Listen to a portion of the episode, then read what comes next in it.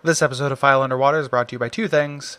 One, the charity event we're holding for one of our hosts, uh, one of the hosts of the level, Jalaprendas. Um, we are doing a live stream on July 28th where we are raising money uh, for her medical bills because uh, in this country, white guys streaming is what you have instead of universal health care. Um, yeah, so we're, we're trying to raise some money for Jalaprendas. Um, hit us up, go to uh, our website, duckfeed.tv, for more details. Um, and please uh, watch and please chip in. The other thing it's brought to you by is our Patreon. If you go to patreon.com slash duckfeedtv, you can see all of our new goals, uh, see all of our new uh, rewards, everything we've restructured, and we'd love it if you came, checked it out, and considered uh, joining the community. Thank you.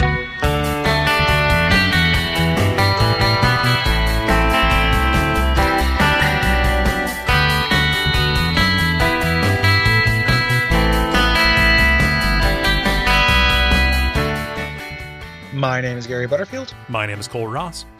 And you're listening to File Under Water, the show where we try to convince you that REM is America's greatest rock band. Yes, and this week we are talking about New Adventures in Hi-Fi, uh, which was released under Warner uh, on September the 9th of 1996. Yeah, and can I ask you a question, Cole? Yeah, How come neither of our Wi-Fi networks are called New Adventures in Wi-Fi? uh, because mine is called Firelink. Okay, Firelink's pretty good, and mine's called Because Fi.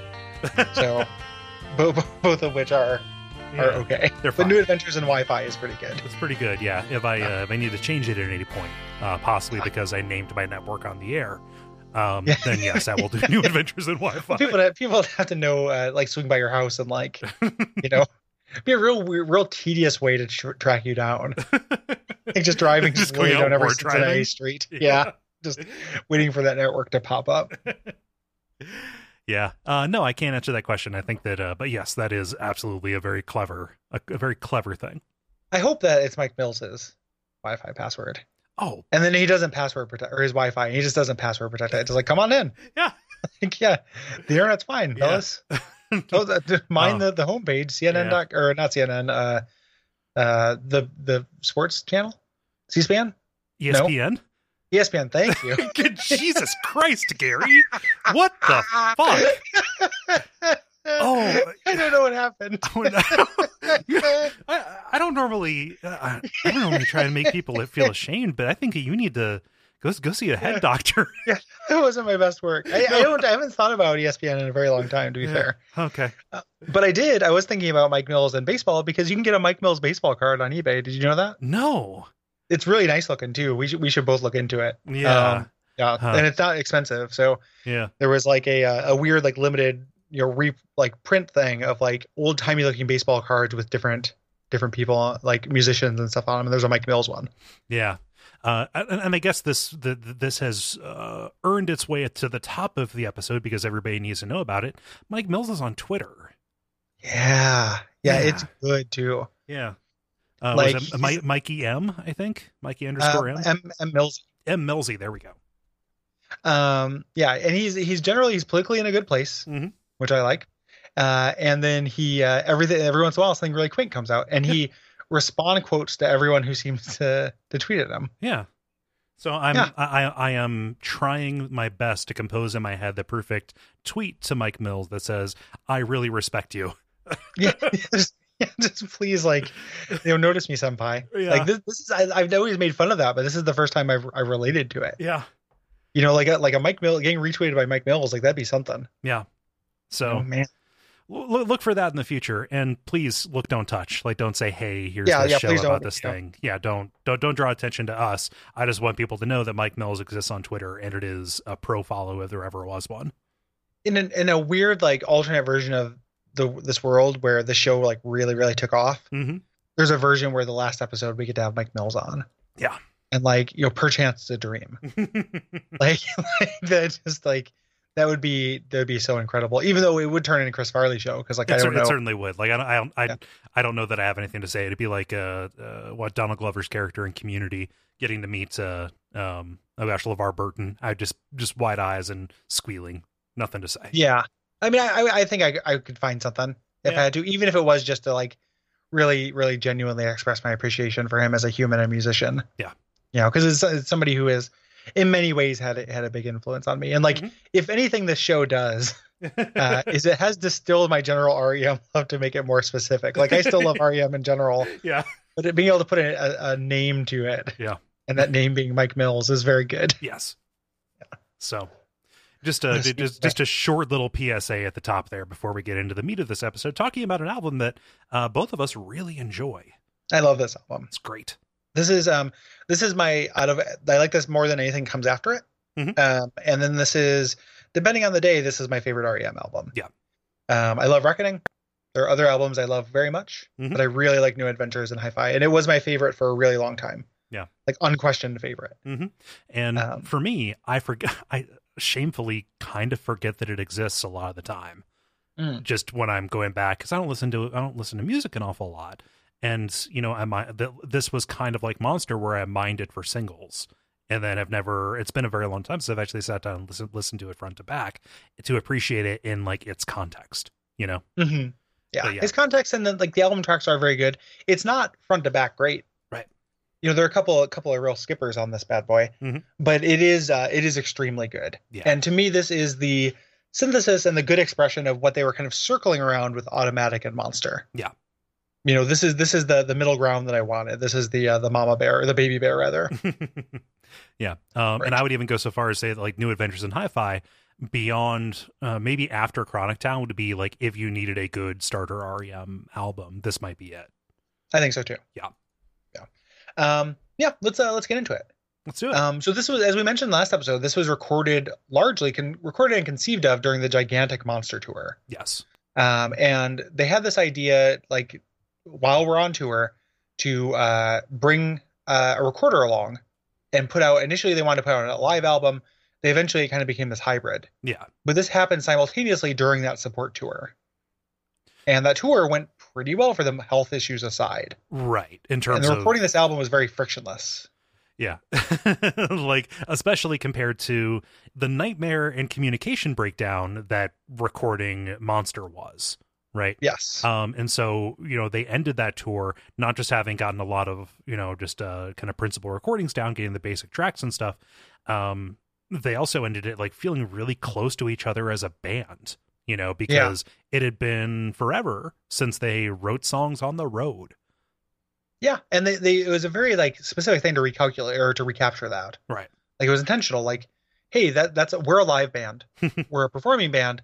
Um, let's get uh, let's recapture some of that feeling, you know, because that, that there's an immediacy to this album and kind of like a lack of over polish uh, that I think is really really effective. Yes. You know, um, you know, compared to kind of like the uh, the just everything has you know 17 strings on it of automatic and everything has kind of a weird gimmick effect on it Mhm. of monster um, this is a little bit more immediate um, in a way that i think is is really really Yeah. powerful and, and that was the intention yeah Monster Monster was written by a band that no longer toured, trying to make something to tour around. Uh, New Adventures in Hi-Fi was written by a touring band uh, to capture that experience kind of more authentically. yes Yeah. yeah and them feeling really close together was probably just bill berry's like anglerfish like getting them in so he can throw the rug out of them yeah. under them you know So, um, on these notes, Gary, I put the Bill Berry story at the end of this Hmm, episode, yeah. actually, so we didn't have to like go into the body of the album bumped out because it actually Yeah. is really depressing. It is actually pretty depressing. And we'll talk about that a lot more during the next album, uh, because which is in the next episode. The next episode's our letters episode. Yeah. But during the next album, because that is about them dealing with the fallout of it. Yeah. So it's a it's it's a very interesting time for the band. Yeah. Um yeah, so as we as we said, this was recorded like largely during um there's a Michael Stipe when they went into it has a quote where he said he wanted to make an album where you couldn't tell which songs were live and which ones were recorded. Mhm. Like the idea was everything would have that kind of live feeling to it. Mhm. And like spoiler, you can tell Oh, for sure. uh, listening to it which ones are live, but they do they still fit in. Right. Yeah. And so you end up like doing this jumping back and forth, you know, between ones that do have that energy, uh, and ones Mhm. and ones that don't. And it's kind of paced. uh, Like I think one of the biggest problems with the album is pacing, uh, and that and that is that you know that is a symptom of that. Um, Mhm. But also like it, it is novel, and like this this reads like a document at times. Yeah, yeah. I, I think I I think that um well I mean we'll get into it when we start talking about it. I think the pacing is actually pretty good. Um, when I compare it to albums that are more of a piece. You know, there's something like I kind of I really value that move, you know, that kind of moving around. Yeah, yeah. Um, there's like a, a Peter Buck quote about how this album is like his second favorite after Automatic, Mhm. and he said like these songs are better, but Automatic does a better ver- better job of sustaining a mood. Mhm. And like I agree, the songs are better, but I think Automatic sustaining a mood is a negative thing right, not right. a positive thing, you know. Um, and this does a really good job, I think, of like moving around enough to where it's kind of hard to get get bored. Like they're experimenting within not the widest sphere. It's not like a you know let's let's go absolutely crazy, but there's some real risks on here as well Yeah. for something that has that live feeling to it. Yeah. So I mean, this is more in the reckoning vein. Yes, yeah, Yeah. Which is uh, the only part of it so strong. Mhm. Makes sense. Yeah. Yeah. Um, they modeled the sounds of the album and some of their approach to it after Neil Young's Time Fades Away, uh, which is a really good but short album. Uh, like that has like Love in Mind on it and Journey Through the Past, like some really some really good um, Neil Young before he started going off the rails uh, kind of stuff. Mhm. There's some quotes about the production on this. Peter Buck said, "Oh, this is just the band we are." You know, it's the kind of band we are. I'm really proud of the fact that we did it under adverse circumstances and full speed ahead and damn the torpedoes and all of that, which is a very Peter Buck type thing to say. Here we have Mike Mills being, I think, a little bit more honest, saying it was partly motivated by laziness. Uh, if we could do as much as possible on the road, that's the stuff we didn't have to do in the studio. That's one reason why this album was so easy to make. Yeah, yeah, and well, it, make, it makes sense too, and it, Yeah. it it's uh you know because when you do, you know, I've only have a, like a tiny part of this from from touring. When I was in a band, we obviously weren't a real big band, but the two things that make it make sense to cut an album on the road, especially if you're this this size, is one, um, there's tons of downtime, Mhm. like uh, on tour, Yeah. right? Like if you're not if you're not young and you're going out partying every night, like you know, some cities it takes the whole day to drive there. A lot of times the city is two hours away, Mhm. and uh, you know you've got eight hours to kill. Yeah. Uh, So- and that's so- why you see on Twitter, like you see bands you like, like having dinner and stuff in your town because right. you can get there early. Yeah. It's, Um, so- it's downtime, but they're still working anyway. Like they are not doing exactly what they want to be doing at that time. Yeah, they can't. They, you can't. You're limited in what you can do. Mhm. Um, so that's part of the reason why when uh, so people understand when it's like written during sound check, what's that mean? What that means exactly is like these big productions, they essentially play a set before they play the set. Mhm. You know, they, you play a lot of songs during during these sound checks um, just to get the sound right over and over and over.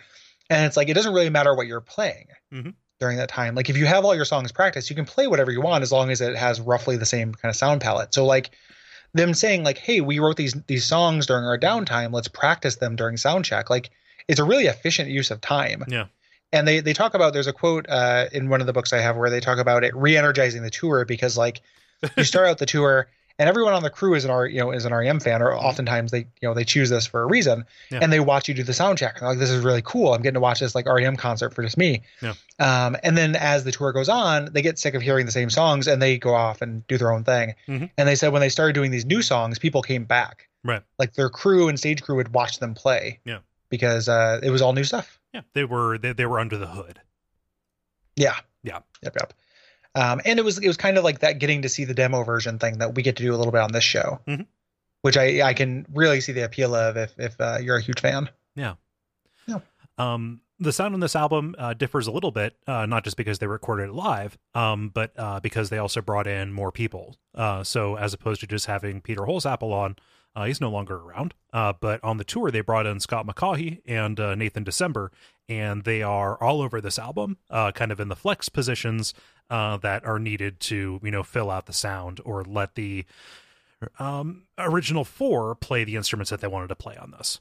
yeah yeah and and Scott Ma, uh, McCaughey is the guy from uh, the minus five minus five and the Young Fresh Fellows Mhm. um, which uh, are both pretty good bands Yeah. And is currently uh, in the uh, the baseball project the side project with uh With Mike Mills. with Peter Buck. Yeah, Mike Mills and Peter Buck. Yeah. Um, yeah. The uh, but yeah, the he's a he was a musician in his own right and is a cool cool songwriter, cool guitar player. Yeah. Um, they kind of did these uh, mix. They recorded kind of in lots of different places, but they primarily did their mixing and kind of did overdubs and a little bit additional instrumentation at the Bad Animal Studio in Seattle. Yeah. Um, there are multiple places, like multiple sound check things though, where actual recorded, you know, there is a live element of this. It wasn't like they just demoed it. right. Like there are songs we'll get to that they sound very raw. Mm-hmm. You know, and they're literally recorded in front of people. Yeah. You know, with the crowd noise omitted. Of course. because that Yeah. would be uh, that would be very strange. I don't want to hear the crowd noise. No, no, like a live album is not always my like. That's a weird kind of on, on a CD. Mm-hmm. Is a, is a weird proposition. Yeah. A lot of times. like going to a live show feels very different. Mhm. And there have been live albums I liked, but honestly, you know, it's kind of a, not a winning proposition for me No, no. in general. Um, so it's it's uh they sound a little bit raw, but they just kind of sound like they could be recorded in a garage too. Yeah. Yeah. Um, so the title for the album comes from uh, kind of the spoof. Uh, it's an ironic kind of nod toward these old tapes uh, and discs that were used to demo uh, the features of high-end stereos in uh, the 1950s, and most of them had these, uh, you know, these kind of cheesy titles, um, Mhm. talking about hi-fi and things like that. This, uh, their their affection for those kind of came from the art rock scene a little bit. Like the B-52s would collect those in the 70s, ironically. Yeah. Yeah. Um, yeah, and and that's kind of you know uh, that's cool. I like that. Mhm. Um, I think it's a good turn of phrase too. Mhm. Like it, it's it's kind of fun. I like self-referential kind of things like that. Yeah. Um, other potential titles with you know keeping a tradition of being very bad, um, including REM's own thing, which Nope. like that would have destroyed me. Don't put your name in your album title. Yeah, that, that would have been very bad. A Revolution of Our Minds. Eh, That's no. that sucks. No. Uh, in stereo is fine. Yeah, West is fine. Low Desert is fine. Both of those are fine. Yeah. Um, everything else that they could have done sucks. A little bit. Yeah. Yeah. Uh, the cover for the album is a photo that Michael Stipe took while they were uh, on tour in the Southwest. Uh, it's, Mm-hmm. a, it's a pretty cool uh, picture of a desert scene. Got this kind of mountain off in the distance, the center, uh, everything in the foreground that's moving qu- uh, quicker because their emotion is blurred. Um, Mhm. Yeah, I think it uh, really fits uh, a good number of tracks on the album. Yeah, it's striking. Yeah. Yeah, it's a it's a cool cover with the uh you know, the REM font. Of course. Uh, there, I know that's a specific font, but they have a, a specific kind of understated typography they use a lot, which I like. yeah, yeah, it's like a like a fixed width typewriter uh, kind of Yeah. kind of deal. Um, they did not uh, tour for this album, which totally makes sense. They recorded it on tour and everything. Mhm. You know, like it's it's like we just did like a huge fucking tour, you know, and they they would go on to tour with Up. Um, so it, they weren't going to take as long of a break right. as they did before. But they didn't tour for this. They did a couple of promotion shows uh, around LA, and they're like kind of scattered performances here and there. Right. But no full tour. Um, so the band really, really loves this album. Uh, Michael Stipe, I think even still today says this is his favorite. Mhm. Um, you know, he compares it to Murmur uh, for a lot of reasons, not just because it, you know has a diverse, diverse sound um, and has kind of some diverse content on it, uh, but also from the context uh, in which it was made, in which both of them were made. Yes. Yeah. Yeah. And I think that's fair. Yeah. Right. Like I, I think it's it's less sonically of a piece than than Murmur, it- Mhm. but that's to its strength. You know, because Murmur has everything has that kind of like really really warm, crazy amounts of reverb on it, um, and this is uh, a little bit more more dynamic than that. Yeah. Um, it charted well. Uh, but not fantastically. It was still kind of, uh, you know, it went to number two in the U.S. and then eventually sank um, because of a band called New Edition. no, nobody remembers. no, But it I mean, did- did really remembers well. Bobby Brown, but nobody remembers New Yeah. Edition. Um, and every, in other countries, though, it actually did very well. Yeah. Uh, Um, so it's by no means a flop. Yeah, we talked about that back in uh, back in the monster time, but you know, somewhere around this, or, you know, around the mid '90s, REM's primary um, primary audience shifted from being domestic here in the United States to having a lot of success over in Europe. On the book that I read, Remarks Remembered or Perfect Circle, depending on which uh, which version you get, there's a lot of um, kind of hand wringing over why this happened. Um, Mhm. Whether it had to do with uh, just the changing music scene and REM no longer being outsiders, uh, you know, being the establishment, um, or whether it was just uh, fatigue that REM, when the first album that was released in a territory was No Adventures in Hi-Fi, it performed like gangbusters because nobody there was tired of them yet. Yeah. Um, you know, there there are lots of theories about this.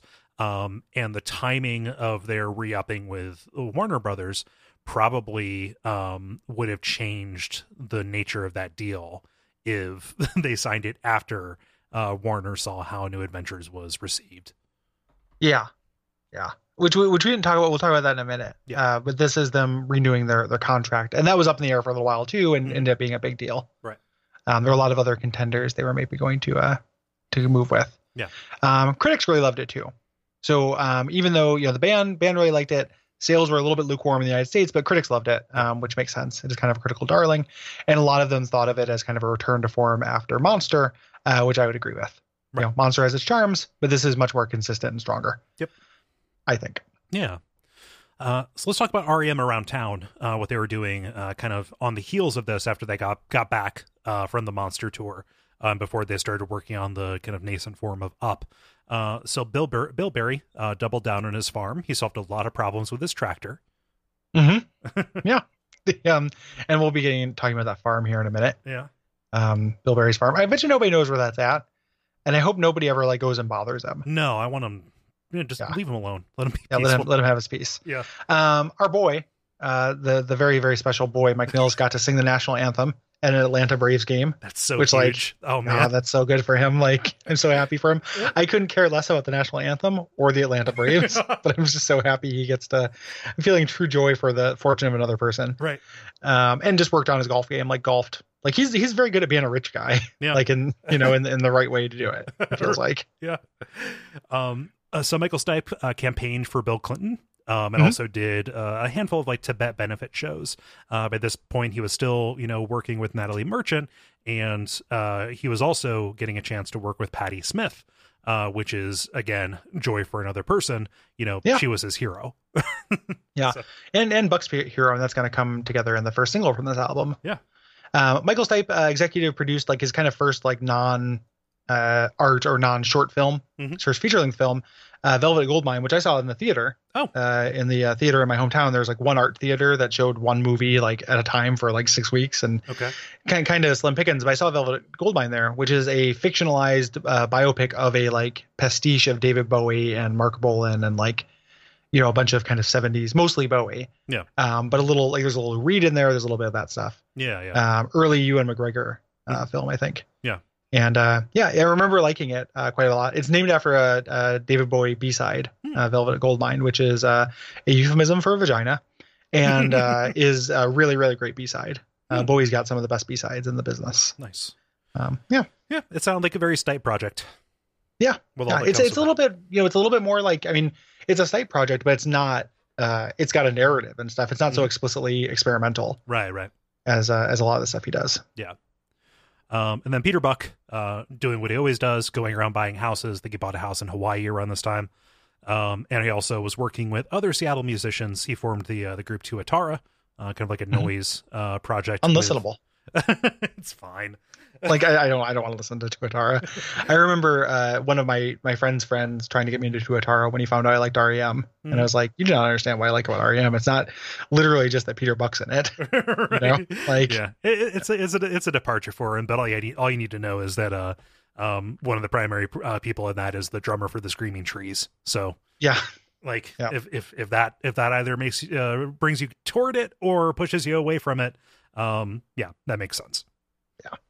Um, let's talk about um, some of the like the trauma of this. Um, yeah this is we we alluded to this very early on, but this is actually when uh, Jefferson Holt uh, took off. yeah um so as far as this show goes he's been in the background uh for a while you know after they got on the road and after they started getting their deals uh, Jefferson Holt was a big booster in the early days and helped them, you know, kind of work on the, their logistics and had these contacts um, in IRS um, along with, you know, uh, Bill Berry, and just kind of ended up being this really charismatic face of the band. Really ingratiated himself uh, himself across the record industry and was really hands on because back at home base, Bertis Downs, their lawyer, uh, was kind of always watching the legal and deal side. So Holt was like down there in the ground, not really dealing with the financials or anything, but just representing REM.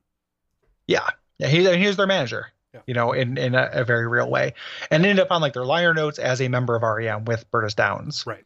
You know, it was a uh, it was a big deal. But uh, on June 21st, 1996, the LA Times published a story about him being ousted uh, because of a sexual harassment uh, they'd done in their HQ Right. in uh, in Georgia. Yeah.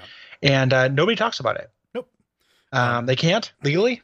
Right. So there was a gag order as part of the settlement. There was some investigative reporting that drew up some details about it. Apparently, there was really disparaging language and also uh, a request for sexual favors um, in exchange for professional consideration. Uh, all of that's alleged. There's no, you know, real, you know, sense of what actually happened. Yeah. Well, I, I believe you know. I believe. yeah, Um, no, no. Yeah, I, I believe the lady. it- you know, yeah, it's like I'm not saying you don't, but I'm just Oh, saying. yeah, yeah. No, it's a and and and also the fact that they that they let him go. I mean, like the the, the cause or the the effect is still the same, and it points to it points to there being um, you know, a reason for them breaking it off with him. You know. Yeah. Yeah. So if, if it sounds like it being mealy mouth, it's just because like that is the official story. you know, Bertis Mhm. Downs would hand out you know laminated cards with their statement, basically saying, "Yep, it's regrettable, but for any number of reasons, we cannot offer a comment." Bye. Yeah. Yeah. I didn't really hand them out. I think he just had one in his wallet so he could read it. Oh, yeah.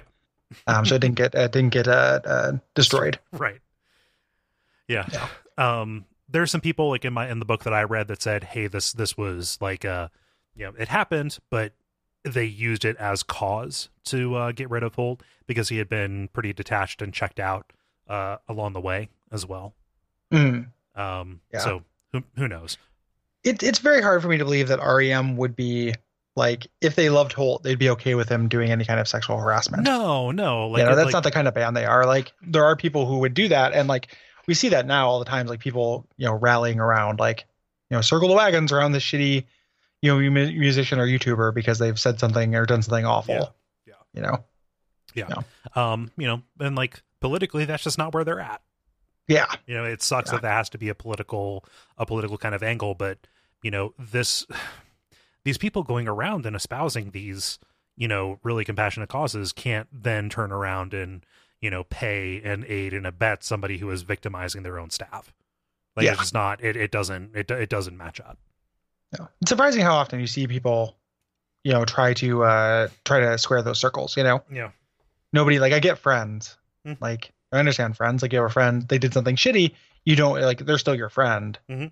You know, but there is there's a difference between somebody being friends with somebody and then like supporting. You know, and right right you know somebody somebody in like if we found out like somebody in in our crew like did that like Mhm. it, I have to go. Yeah. Um. You know. And that's the, the the way it the way you have to operate. Yeah. Um. So Bertis Downs took over as a lawyer manager, some kind of hyphenated super super being. Uh, he uh, which you know, good for him. Right. Um, he's he's a dork and he deserves all the good things that can happen to him. Of course. Yeah. Yeah. Um, and this is around the time that Scott Litt uh, left as well. Uh, you know, they just couldn't get him back. In fact, it was during the uh, mixing of this that uh, Scott Litt said, "Yeah, this is probably going to be the last." The last album I produced because he wanted to go start his own label, um, and also Yeah. there were rumors that Scott Litt was kind of uh, uh, kind of disenchanted with them letting Jefferson Jefferson Holt go, uh, uh, you know, Yeah. because he was you know attached to them in some ways. Yeah, loyalty. Um, so this was uh, right around when they renegotiated their their contract. This was the last album that was on their current uh, contract, and yeah, the first five album deal. yeah, the first five album. And Warner really wanted to keep them um, because one, um, you know, is a huge cash cow. Like REM, even if they're not weren't making the same kind of money that they maybe maybe did, like you know, Out of Time and Automatic were such huge hits. Yeah. You know, like they were a cash cow, but also they were in shitty they were in shitty situation because they just merged with Time. Right. Yeah. Yeah. They wanted to buy time, and then time was like, "You, you buy us, we'll buy you." And then the the resulting company was just in massive, massive debt to the point where like the ex- the executives at Warner were very invested in making sure that they came in, and that'll come to like a really like dorky and regrettable head uh, later Hmm. on. um, there were also these executive shakeups at the time. Like most of the people who vouched for REM and you know gave them the concessions and brought them on had ended up departing, you know, elsewhere because Warner, like a lot of labels, was trying to get new blood into the top and shake out kind of what they consider to be these bloated dinosaurs. So a lot of the executives, I think two in particular, ended up going over to uh, DreamWorks SKG, and that was Yeah. considered to be uh, a, a likely uh, a likely home for them in the future. There were the two. Um, it was two of their biggest executives, Shrek and Donkey, Yes, um, and then it had gone over there. right. So the um, Well, like, Yeah, like, yeah. like Dream, DreamWorks SKG, like there, there was, uh, you know, they had a lot of acts that would have been like they would not have been out of place there. They would have been a really big fish in that pond, but like it, it wouldn't have been a. It would've bad been match. crazy. Yeah, there was another like uh, David Geffen started a new record album as well, or Mhm. label that they were tempted by. yeah, yeah. Um, I want to say like there were several different like things they were going for, but they ended up ultimately going with Warner, uh, at least in part because they offer this really really huge advance and a really really great rate for royalties. Yeah, like twenty four Um, percent. Uh, like Madonna was only ever able to get uh twenty percent uh from Yeah. Warner at like when she was the biggest act in the world. You know, the biggest pop Yeah. star. Yeah, it's huge. And then higher royalties on their back catalog, which is also was continuing to sell. Right. Because they, you know, they just did this gigantic tour. Like that's, you know, again, you do tours to sell records. Yeah. Um, you know, and a lot of people were probably buying old REM records. Yeah. At that time. Yeah. And so like in total, this deal was reported to, you know, reach up to eighty million dollars. Again, brought out over the next five albums, but like that was gigantic and kind of unheard of at that time. When they accepted it, um, you know, like Bertis Downs took a like took a note uh, up to the executives at Warner at this big, you know, like shareholders meeting kind of thing and said, "Yes, REM will continue with blah blah blah," and then like everybody, you know, started like cheering, and some of them were crying, like, "Oh my gosh, this saves the label." Mm-hmm. Yeah, yeah, they like literally crying. Yeah. And then those suckers got up. wah, wah. Yeah, I love it. Then they got up. They got a reveal. Like they got you know around the sun. Like you guys, you know, not end well for you. no, Um, you know, I I, I love that that happened. That's funny. Yeah it's just weird, weird timing, right? And like Yeah. Warner, Warner was the band, like well, was the party that was pushing this early. Like they wanted, Mhm. you know, they were trying to do what IRS did, which was okay. We need to lock you down before before you we, we run out of road, essentially. Yeah. Yeah. Yeah. Yep. Yep. Yep. Yeah, Um, yeah, the um, I didn't get to the read. Uh, I've been behind in the reading because I had to restart a new book. Mhm. Um, you know, because my book ended. Um, so I did not get to this part. Talk to me a little bit about this. Um, the fallout to REM's public image with this. it was really what you would expect from a band that once had a tremendous amount of credibility. Um, you know, had a large number of fans who had, you know, stuck around probably from the beginning. You know, if they went through the first Warner deal and saw that as like, oh, your first one's called Green, right, because of money, etc. Right. Um, right. then right. the second one was just kind of beyond the pale uh, for them, and it's usually what you would. It's just what you would expect. Uh, you know, from any kind of artist getting paid uh, what they're worth. You know, compared to the amount of wealth that they generate. um, you know, for the people for the people up top, right? Yeah, I mean it's a lot of money, and so like I get it, like a little bit, like, but Warner Brothers is begging to give it to them, Right. You know, this money, and then also like they do so much. Yeah. You know, like they they do. Uh, you know, i i a million dollars is a lot of money. Mhm. Nobody needs eighty million dollars, but uh, at the same time, like they gave a lot back. Yeah. So, so good for them. Yeah. You I know, mean, I- it's uh, uh, like the, the the the book, the, the the one that you're catching up on has like a breakdown of like exactly of exactly why that deal uh might not have even been enough um Mm. compared to compared to actually like the water that they were pulling. So, Mm.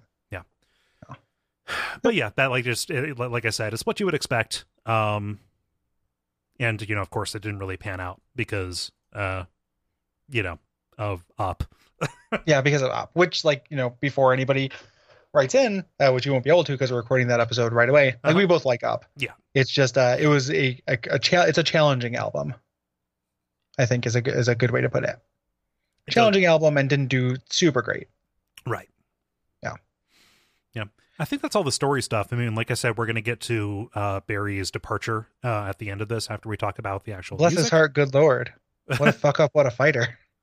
The um freeform motorcycle handguard. there. um yeah, we'll we'll get into the departure. Yeah. Um and then we'll get into his departure. Mhm. Yeah. Um yeah, but we don't want to we we want to end on a down note. Not middle on a down note. Of course. I don't want to, I mean, it's better than beginning on a down note. Yeah, I mean the down note's got to go somewhere. Yeah. Um, let's yeah, let's get into the album though. I'm really excited to talk about these songs Yes. uh, in general. So this is uh, the first side is the high side. Um, I'll give you you know anybody who can guess the uh, the second side. Every- gets the you, you, you, you will get a dumb, dumb lollipop. Yeah, you get a, a no prize. Uh, and this continues the REM tradition of starting on a down note um, with How the West Was Won and Where It Got Us. Yeah. Uh, but this is a song I actually really like as far as REM down note starter songs. Yeah, it is really good. Uh, this, Yeah. this, this kind of rules. Um, Yeah. and, I, and I think that like it is saved from being you know a slog. It's you know saved from the fr- fr- from from the drive pit. Remember, I, I really like drive. Mm-hmm. Um, it's saved from the drive or the uh, feeling gravity's pulpit because of this very strange arrangement and composition.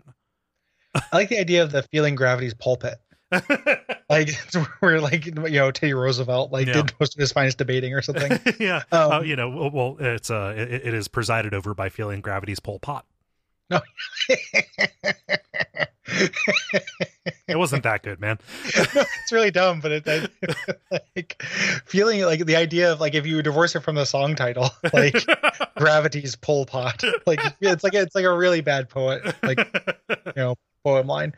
Um, so yeah, this was um, like this is we we should describe what it is, right? Like so this is um like real kind of weird, funky rhythm, you know, rhythmic drums. Mhm. Um, a lot of weird instrumentation Yeah, yeah. uh, is in this, and then uh, piano to me that sounds um, almost exactly like uh, to, uh, Mike Garson, the guy who was uh, playing piano um, with David Bowie at this time. So like on outside and and things, he had a piano player that was a very specific had a very specific style, Yeah. and that's what this sounds like. Mike Yeah. Mills' piano on this. Yeah. Well, it's so repetitive too. I mean, it's just no no no no no no no no no no Yeah. no. except for the weird solos and stuff Right. where it, it gets really like it, it kind of goes all over but the there's like um like a couple weird breakdowns in the middle of this Mhm. That are like jazzy in a way that i'm surprised i like.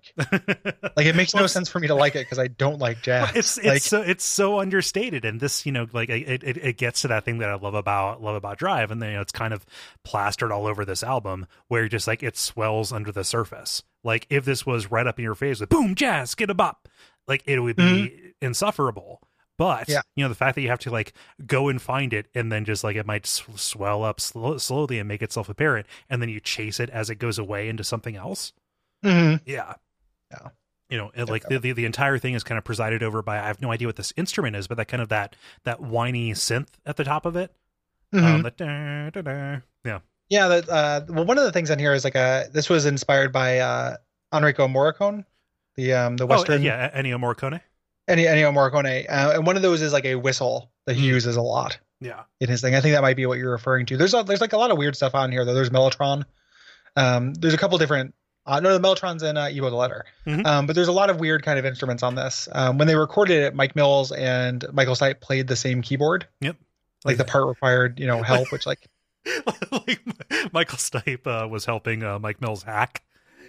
I imagine he was just pressing the one key like a drone Oh, or something, you know, to be a to be a third hand. Yeah. like but um yeah like the song is just very very weird and like one of the things i think that rescues it from the the feeling gravity's pole pot is that it's like you know it starts off like the verses and everything are, are very like kind of low and drony uh the chorus is very pretty and sounds a little bit like a hymn to me Yeah. you know and it does this is this is weird dumb like in structure you know inside baseball song structure stuff but if you're going to do a, a, uh four bar progression that's three chords the common way to do it is to have uh you know one chord for a measure a second chord for a measure and then the third chord for two measures Yep. kind of like um yellow is like do ya Mhm. do ya do ya want my love you know and then you stay on the love for a while this Mhm. is the opposite it's the first chord for two measures and then you rise out of it Yeah. you know so it, it has this really kind of like climbing sense to the melody uh, Mhm. at the end of the chorus i think is really really strong and cool Yeah. Um, Michael Stipe's delivery on this as well, like it is Mhm. kind of kind of sing talky a little bit. It's very low, you know, very understated, except when it's not. Like when he when when he breaks out of it, um, you know, for like these Mhm. plaintive yells. Um, this like th- this matches the desolation of the cover. Um, Mhm. this is like you know when I talk about liking dark REM, you know, this might as well be the poster child of it. yeah yeah it's very it's very like foreboding Yeah. you know um and even just like even just the, the title Mhm. of that like how the west was won where it got us like it's, it's such a like it uh it takes this heroic line and undercuts it immediately yep. you know in, a- in a way i really really appreciate Yeah. um you know and and it's uh you know the, the lyrics on this album are going to be interesting to talk about too because in general it sounds like something written on the road right like Mhm. not everything sounds as considered as it as it sometimes does Mhm. You know so here like there are lots of really good turns of phrase Yeah. it doesn't cohese you know uh in, as well as maybe it could Right. but there are little snippets and i think it's really carried by the delivery and, and kind of elevates that a little bit Yeah. so you know he can say something like you know i, I didn't wear my glasses because i thought it might rain and now i can't see anything Mhm. you know it's like it's you're not in a place in the song like this is kind of abstract yeah. Yeah. things but it's like it ends up having kind of being a powerful line because of the delivery and the context around it A mark at a mark where my tears run dry at the crossing of the blessed Yeah. alkaline. Like, yeah. Yeah. yeah. yeah. Really really good and that ah like so the chorus of this you know, like it's- Ah, he he just does that like it's not exactly out of key. He's just not kind of not singing it. You you expect it to like uh ra- raise or lower, right? Like Yeah. like an ah would be you know can continue with that M kind of thing. Like you know you, you expect it to you know hit like a third or a fifth, right? But Mm. no, it just it's kind of atonal in the way it st- stands still. Yeah, I I really like it. Yeah. You know, this kind of like break from, you know, this in, in intentional dissonance in the middle of this. Like this is one of my favorite opening tracks, like that the band has done. Yeah. You know, and it, it's so weird because it is kind of a downer. And there are two songs. I think this is really of a piece with E-Bow the Letter, which I like even more. Like I love Mhm. E-Bow the Letter. Yeah. Um, but this is it's just kind of showing like we're in for good shit. Yeah. For the most part. Um, this was a single. Uh, it wasn't the first single. They, they released both of their like drony, drony downbeat numbers as singles Yeah. and not the song they they didn't release as a single. The song they promoted on the MTV Music Awards that Right. like is so obviously a single. So good, you know, good job REM, I guess.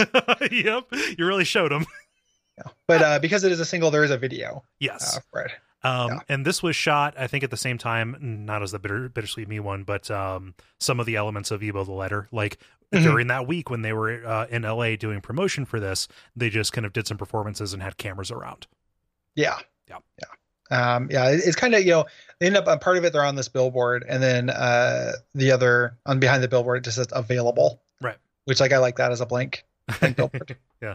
Yeah. And uh, the, it ends with them kind of covering it up with yellow paint and throwing leaves on it. Like it's very, very arty. Like this is kind of a return to where where they were at with videos in the mid '80s, the mid and late Mhm. '80s. Um, in terms of cutting to some random imagery. Um, I love that they have a little squirrel friend on stage.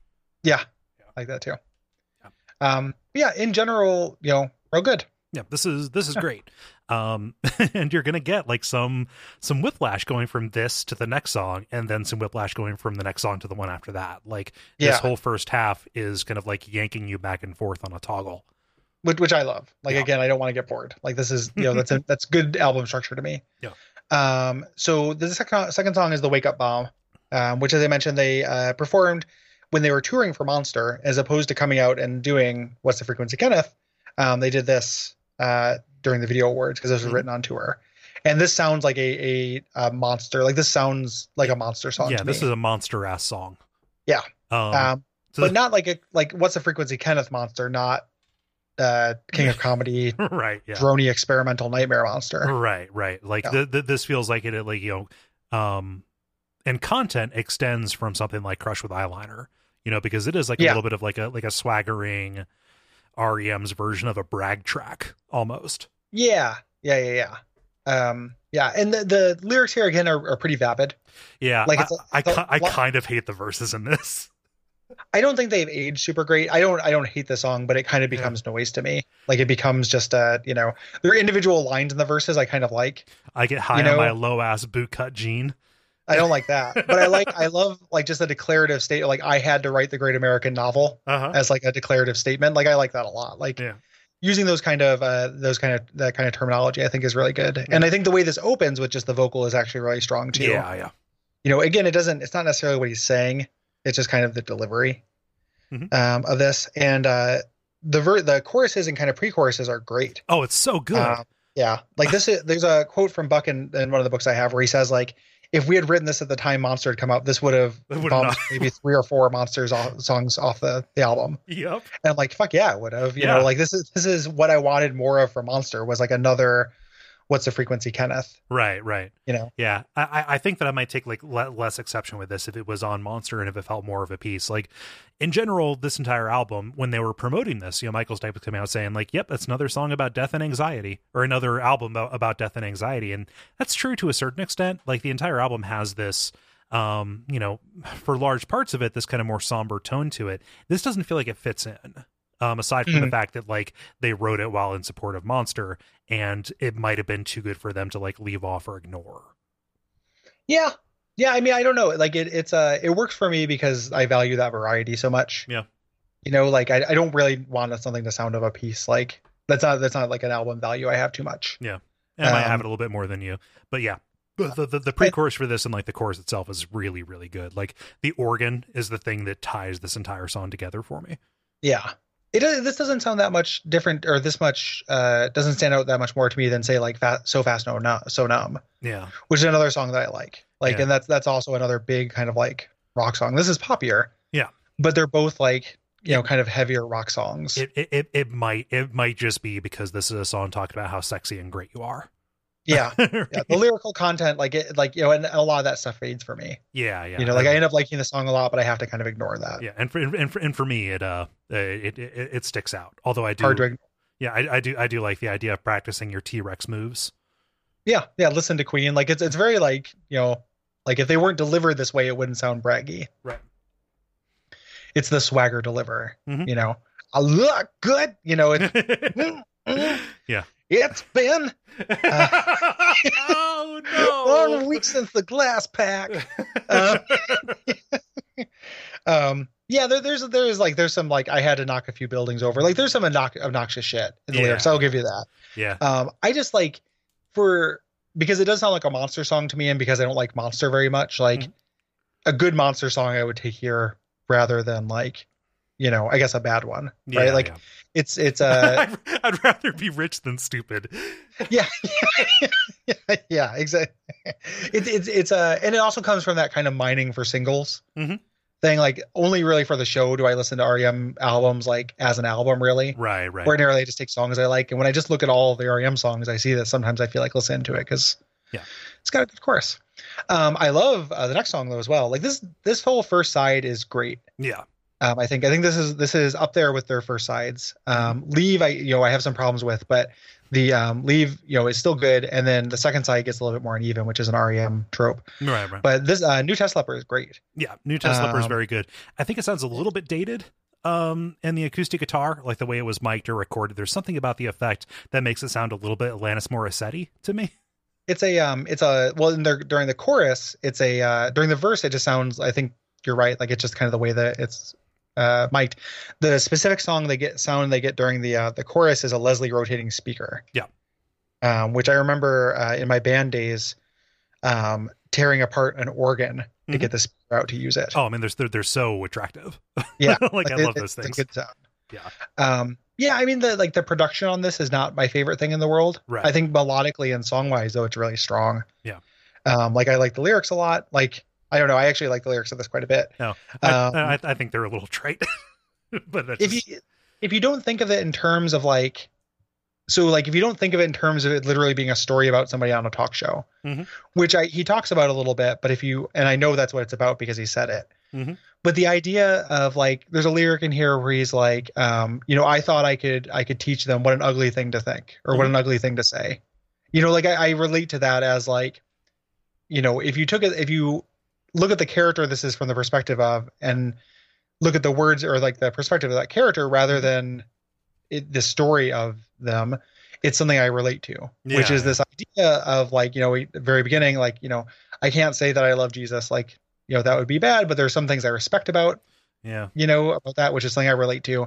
And then like i thought i could like tell these people but that's an ugly thing to think. Like it makes Mhm. it resonates with me in terms of oh, just you know, like about, uh, wanting wanting to be understood. wanting to be understood and not want to be an asshole, asshole atheist Right.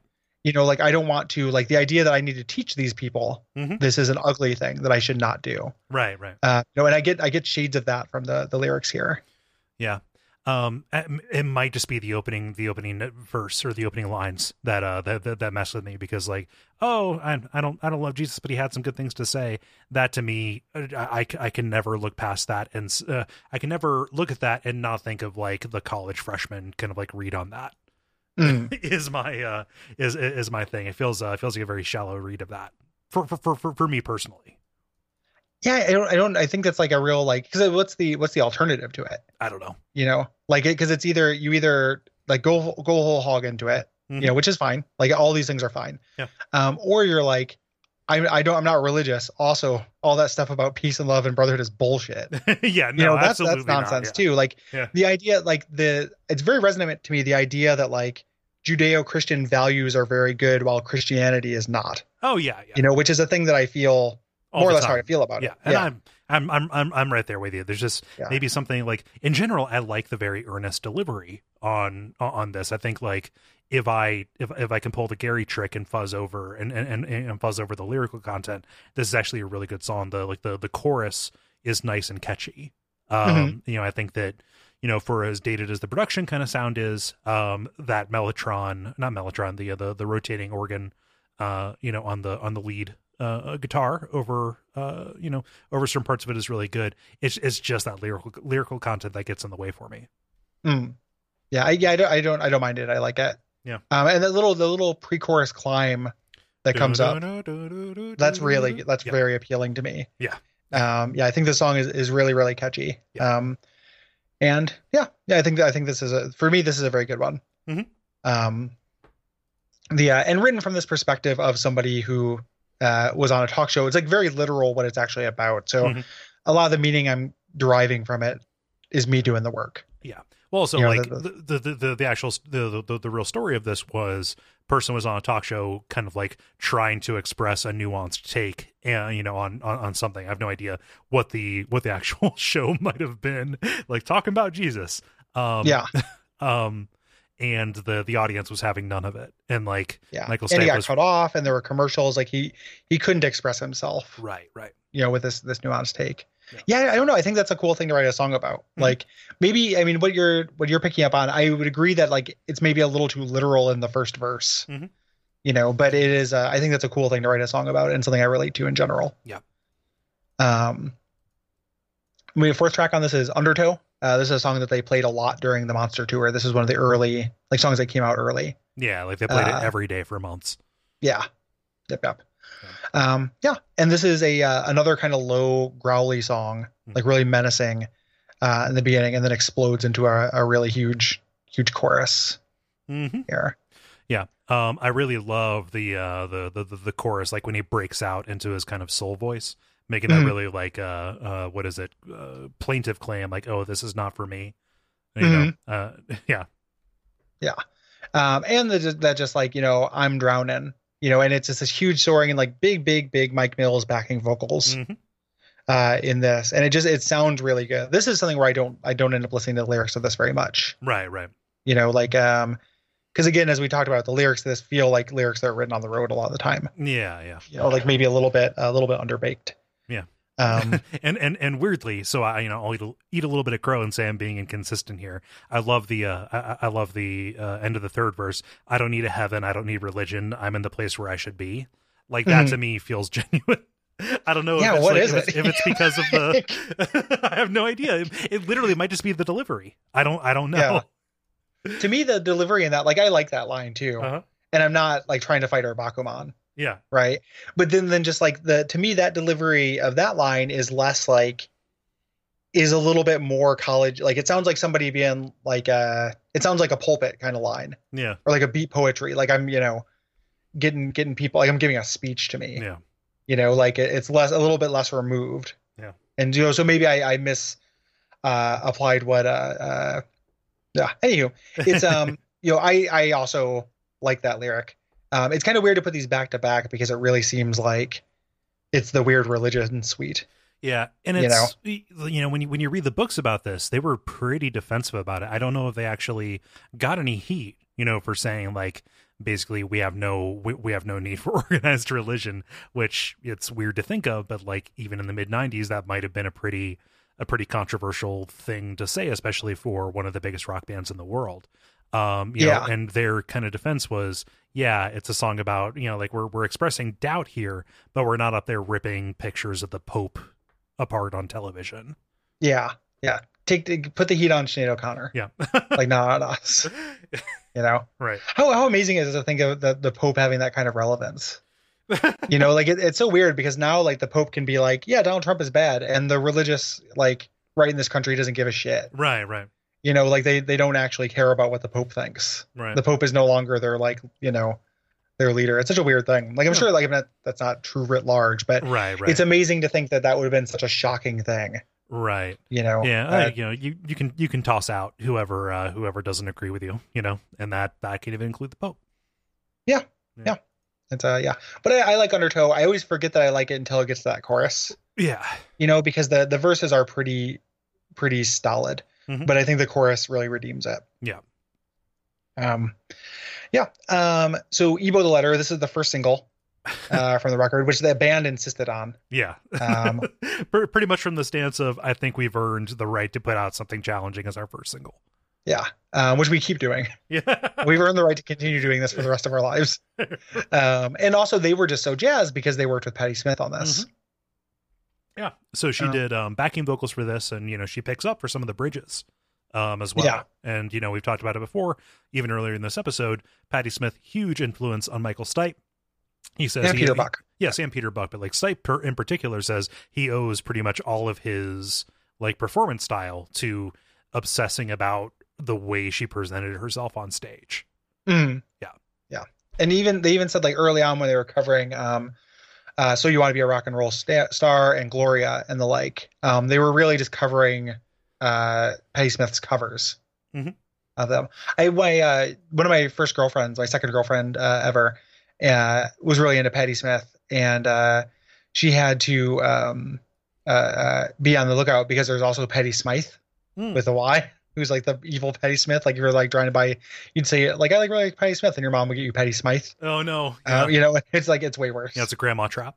Yeah, totally. It's like, like uh, my friend Eric. I, I've said this before. We got the REO Speedwagon uh, CD because his mom knew he liked REM, oh no! and yep, got got on the wagon.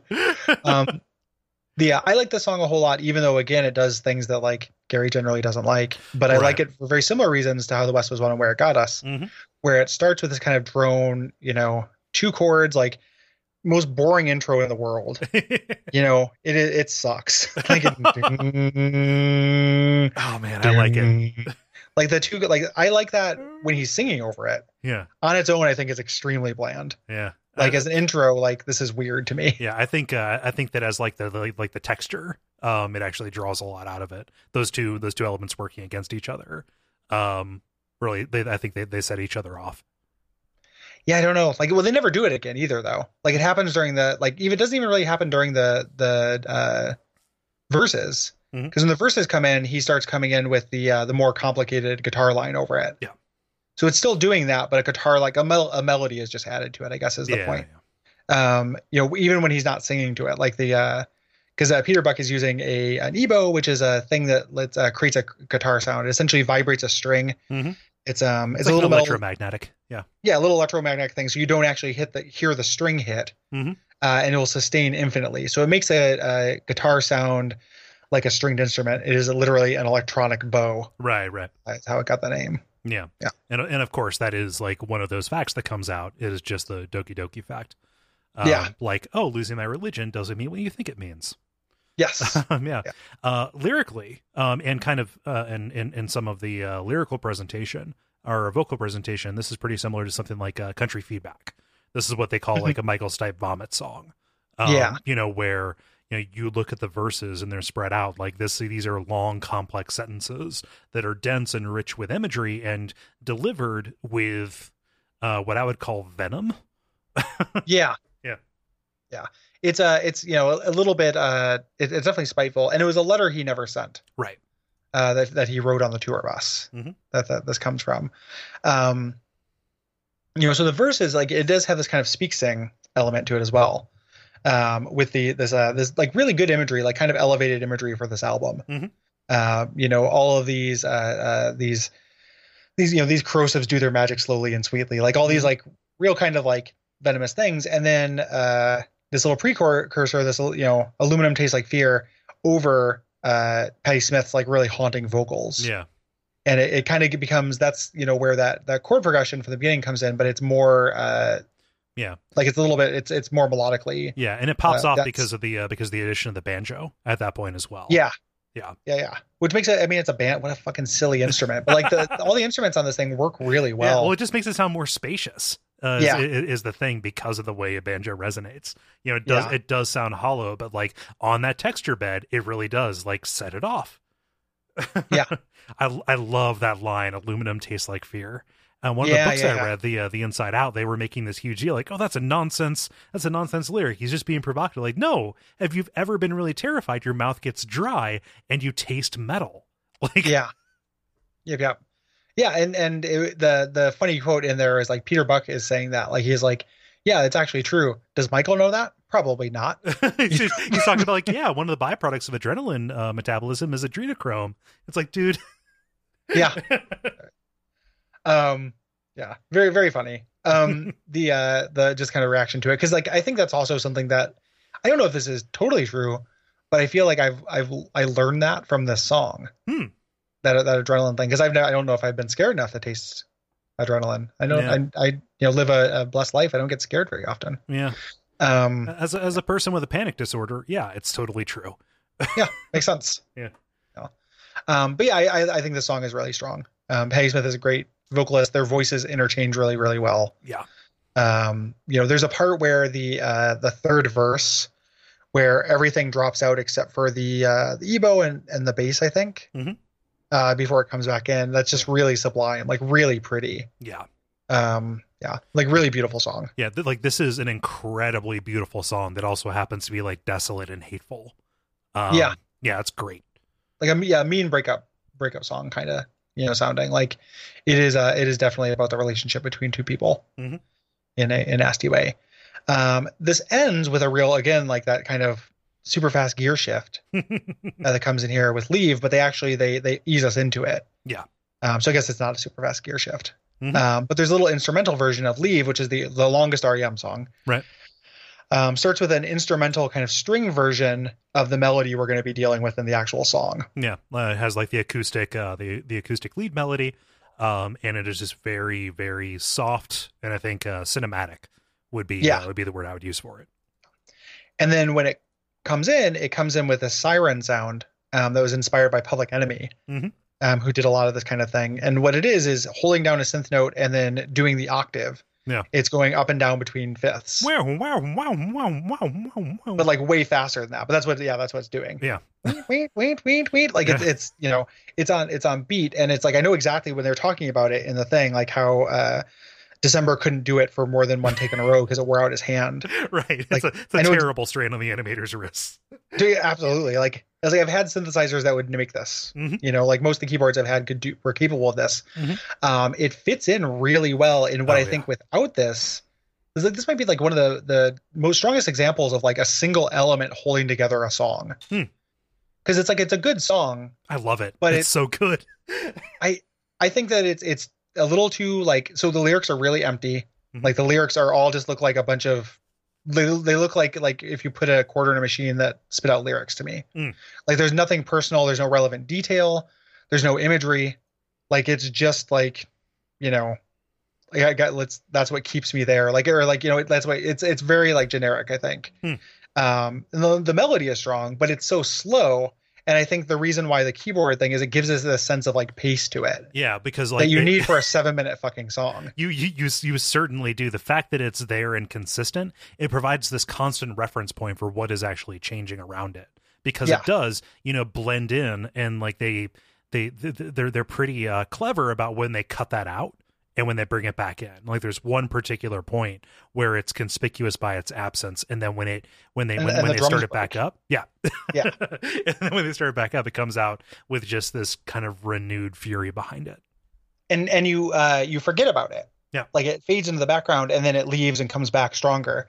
And when I say it makes the song, like I like the song a lot. Yeah. Like I think this is really good, but I think without that that element, this kind of like no, it's not noise, but like you know non-melodic. Mhm. Like it's in key. I don't know how to describe it. Like a non-melodic percussive element almost. Yeah, It would just be a little too ponderous, you know, with Mhm. with how it is. Like this is I think I actually think this is some of the worst lyrics they've done. Um Oh. like looking at a list of this, this is just it's it's it's empty. Hmm. Empty, empty, empty. There's no Yeah, there's no it's- relative detail in this. Like it's it, it's it's all carried by the by the delivery for me. Um, Yeah. yeah. This it's a good performance. yeah. I don't Like man, but man, how like where is the road I follow? Like you know, I don't know. The road is under my feet. The scene spread out before me. hmm Like it's just like, but what is in that scene? You know, like what is it? Just they, it feels like really empty. Yeah. Like brackets from which uh, detail should be within. Yeah. You know. I, I, I could see that. Yeah, we're we're changing places a lot here.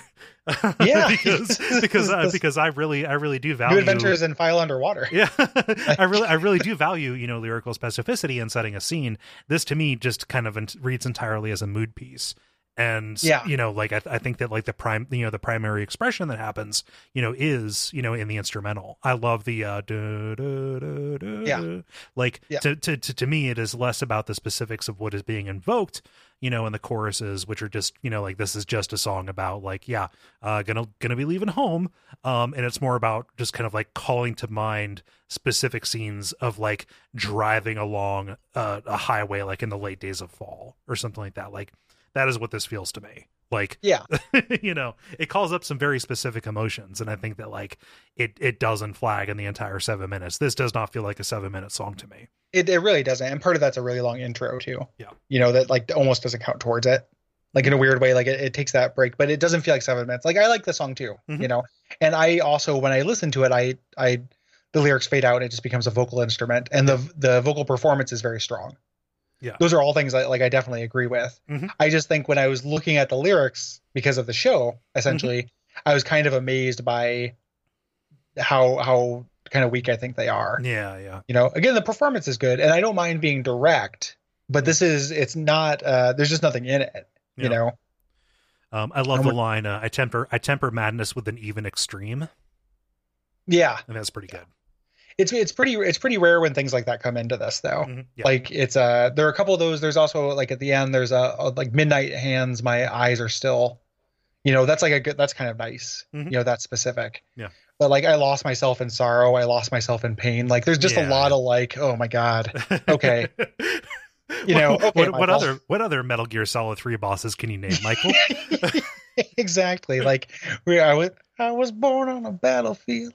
Um, you know, just uh yeah, but just like that's what keeps me down. Like it just it's very like what keeps you down? You know, Mhm. I don't know. There's a lot of little questions I don't know what he's referring to because he doesn't he doesn't tell me. Um this was um this was when I made mixtapes for people. Um I would cut out the intro of this and put this at the end of like songs that you know were kind of slower. Hmm. So I would use the just like you know as like a wake up thing nice uh, at the as, at as the a end kind of, of wake up bomb as a as a alternative wake up bomb. Um, yeah, I, I really love I like the song quite a bit as Yeah. well. Um, yeah, it's good. it's good It's real good. Um, very very solid to me. Uh, like very very solid A side. Yeah. B side is where it stumbles a little bit for me, uh, Yeah. which we'll get into right now. right uh, now with- after with the break. side. yeah, the, uh, we'll be right. We'll take some calls. um so weirdly on the second side they decided to change all of their guitar amps over to boston setting Yeah, like The, how uh, well, this is where the live songs are. yeah So like this uh, departure and Binky the Vor- doormat and so fast so, so uh, numb, all to me sound like and Be Mine actually all sound Mhm. like live recordings they overdubbed. yeah It's weird that they like kind of segregated those to the side because like I think there's some live stuff on the first side, but like yeah like like the wake, wake up way bomb more reduced. yeah wake up bomb and undertow stand out as like yes these are you know the uh, it's a sore thumb these were Yeah. recorded on a stage before anybody got there yeah this is very very condensed I, I would have liked to have seen them actually distribute that more if they were Yeah, going I to go into just be- like whiplash mode Yeah, I'm, I'm I would be okay with that too because I like the or just have kind of more crazy variety on the second side too and have the everything kind of be that quite that uh, schizophrenic. Mhm. Um, this starts out with departure, um, which is uh, very very clearly live. Yeah. and I think like I like the song. I think it's a little bit underbaked. Mhm. You know, um, the real like the lyrics are very like it's literally Michael Stipe wrote this. Uh, flying into Singapore and he sees a storm. Um, everyone else was asleep. He looks down and sees a storm, and then he writes a song about going to uh, Singapore where he just like does some rhyming dictionary shit. right right Like there's a part he name checks um, like a Rolling Stone political writer um, named uh, William Greider, and somebody asked him like why why him you know, and he's like well it rhymed with spider and like, the other word. Like, it's literally you, should consider it an honor i think yeah yeah that's what he said. He's, it's considered an honor, but it rhymes with spider and uh, I can't remember the other lyric. Hang glider. right. It's, it is it is vapid. yeah Like this is this is vapid. yeah and it's delivered at a fast enough pace that they're hoping he's hoping you don't notice Well, it, it reminds me like some of the the lyric deliveries. It makes me think of um of Robert Pollard a little bit. Mhm. That whole like you know what a fuck up, what a like what a fuck up, what a fighter is a real like Robert Pollard salute to one of his drunk friends kind Yeah, of song yeah lyrics. Um, and then but the the reason why I like the song is that the chorus has this like big beautiful harmony and it's Mhm. just like this huge soaring like Yeah, it's you know, so REM out chorus. of place, like Yeah. compared to the compared to what happens in the verse. So this is the verse of the B side, and like the chorus of any, you know, like some of the strongest stuff they've done in years in terms of uh vocal harmony. Mhm. Yeah. yeah and just that that you know and big big big on Mike Mills hmm you know um just that that you know you know comes the carrier wave you know that whole like and then uh him just kind of like uh during the verses the descending backing vocal he does Mhm. and then when he goes up to the higher like harmony that i don't think you should be able to reach Right. you know um i'm always surprised when he instead of repeating the uh the descending three note line he goes up to the higher note Yeah. there it always sounds good Yeah. He did- he took he took the harder path to, to land that Yeah. plane. Yeah. Um, what I love at the beginning of verse two, uh, the the line "Departure, Godspeed, bless his heart, good Lord." What a fuck Yeah. up, what a fighter. Um, you know, like like that lands in particular because "bless his heart" is Southern for "fuck you." yeah yeah yeah like if you ever hear somebody say "bless his heart," that is the meanest possible thing somebody from the South can say. Other than saying they're a freeform helicopter hang glider and one a review from William Greider and they hung on a line like a poison spider. Yeah. That those are all the further south you go, the more lyrics of departure you get to to be a oh, fuck you. Until eventually it's just Mike Mills going up to you at the South Pole going, You're the carrier wave. just like, oh shit. Like Mike Mills gonna shoot me in the snow. I'm gonna, I'm gonna die like Rorschach. Like do it. I did 17 minutes ago. Huh? I'm a Superman. um yeah. It's uh, but, but this, this is this is still good though. yeah, I have some, I have some really mixed feelings about departure, but Yeah. uh, but yeah, it's still like the, that that chorus again saves it. Like, and that is that's kind of been the story for a bunch of these songs so far. Is like one particular element that is the linchpin across these couple things that are kind of take or leave for me. Yeah, but which I think like improves them though. It becomes more than the sum of its parts. Oh, of course, yeah. I You mean, know, 'cause, like it's like maybe the thing wouldn't be good. Like this would not be a good song without the chorus. right, right. With the chorus though, the verses make sense. Mhm. You know, and end up being good. Yeah. Um, the second single uh, on this album is this uh, is "Bittersweet Me," Mhm. um, which is I uh, another like this is I think the most REM ass REM song. It definitely is. You know, it is that Uh-huh. mid tempo minor um Yep. kind of thing. Feels feels like very similar to Cuyahoga to me, Hmm. actually. um it just there, there there there's something about the way the bass line interacts. Um, but uh like it plays more straightforward because Cuyahoga has these has these movements uh to it, Mm-hmm. whereas this one this one does not. Uh shout They kind, of, they kind of got out of doing that. Yeah. You know, the like we need to make every song have 17 different, barely different parts. Yeah. It's not really an REM thing anymore. Shout out to Cuyahoga. I'm currently drinking a, a, a, Great Lakes beer uh, called Burning River. It's from Oh, up in you go. Cleveland. Yeah. So re- reference in the Cuyahoga. Yeah. There you go. Hmm. Um, yeah, I like uh, I like Bittersweet Me quite a bit. Um, I think that the the pre-chorus that like I'd sooner chew my leg off, Mhm. and then again Millsy in the background, a really soaring, you know, uh, kind of chorus. And then they do uh, during the actual ver- uh, chorus part, that's the pre-chorus. They do something they haven't done uh, in a long time or very much at all, which is have a uh, a ver or a riff based Uh-huh. chorus. yeah, it's really out of place, but I like it. Me too. Yeah. Um, it becomes like the vocals become more percu- percussive, Mhm. you know, and it becomes less about a chord progression and more about this real crunchy, down, down, down, you know, this like Yeah. little riff thing. I think is Yeah. is is pretty strong. It changes key just slightly too. yeah, Um, and the tone changes entirely. Like this is the, the the entire body of the song is mostly very very pretty arpeggiation, and then it breaks a little bit into Boston Town. Um, Mm. but uh, the fact that they get they, they get into that weird like F minor seventh, um, Yeah. that just like builds that tension very briefly and then releases it. Um, it is a really good choice. yeah, it's really cleverly constructed. Yeah. Um, I think I like the song quite a bit. Um, there were there were times in my life, and this is not true now. Obviously, when this was my favorite REM song, actually, Mhm. like when I was young, like when I was really obsessed with this album. Yeah. Um, and uh, yeah, I think it's very good. And I think this is also it has a little bit of that um, condemnation, like Venom, Yeah. in in the lyrics, you know, and and like the the titular line when he when he says bitter, you know, how uh, God, what did I I should pull up the lyrics. Yeah. so I know it. Um, vamp for like two seconds. Yeah, yeah. I'd sooner chew my leg off than be trapped in this. How easy you think of all this as bittersweet go. me. Yeah, that that line I love. Yeah. Like how easy, you know, how easy you think of this as just like because it's like a dismissal, right? Mm-hmm.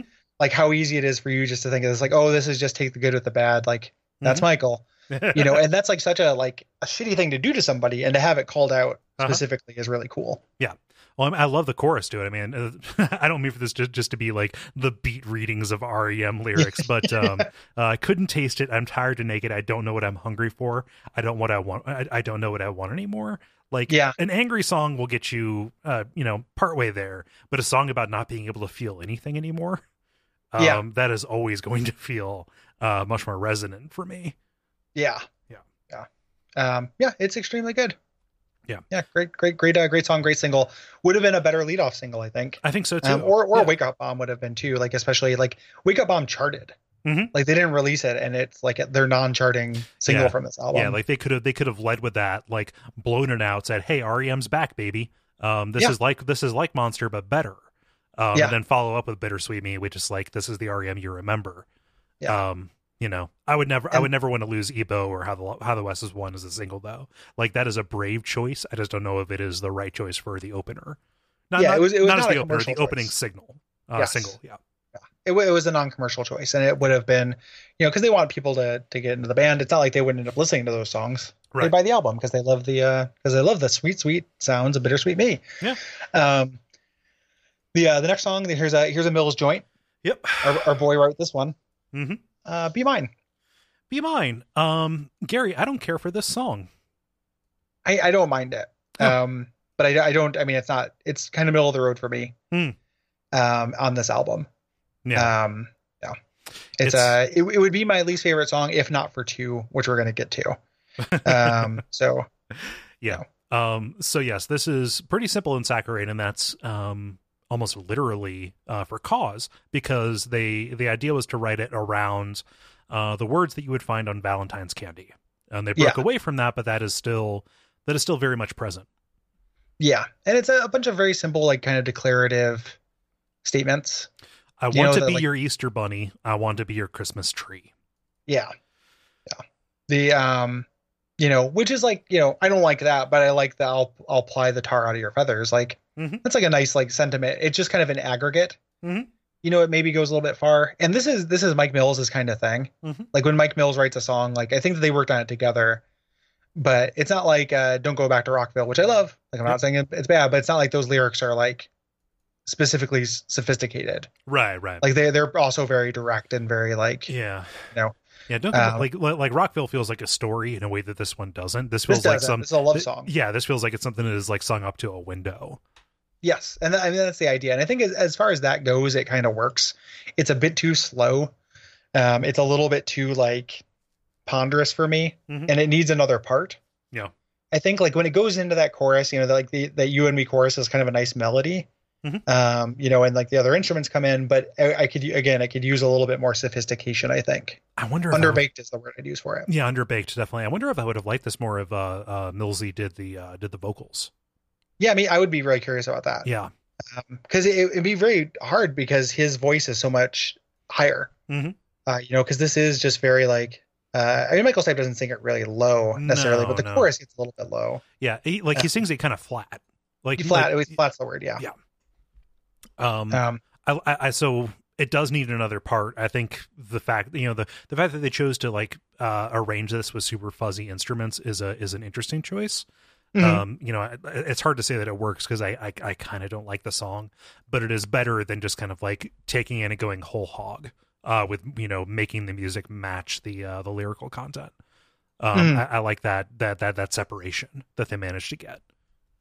yeah, yeah, yeah. I, I, I don't I don't hate it. It's very rare that I skip it. Mhm. You know, like it just kind of like fades into the background and then it's over. Yeah. Um, you know, uh, for me at least. Yeah. Yeah. Um, decent. Um, there is a he recorded uh recorded a version where he was on the bus, uh, Mike Mills, and they really wanted to just release that version Yep. where he did the instrumentation on the bus. Um, they took it, they added to it. Yeah. Um, they did all the overdubs, but it's too stiff and Mhm. such, and that's ended up being released as a B side. It's not different enough, and it's not particularly Yeah, like yeah. interesting. Yeah, it's it's it's a little bit of a taste of what we got like back in the Out of Time kind of B side stuff, where it's like, oh, here is a wealth of a wealth of songs in progress.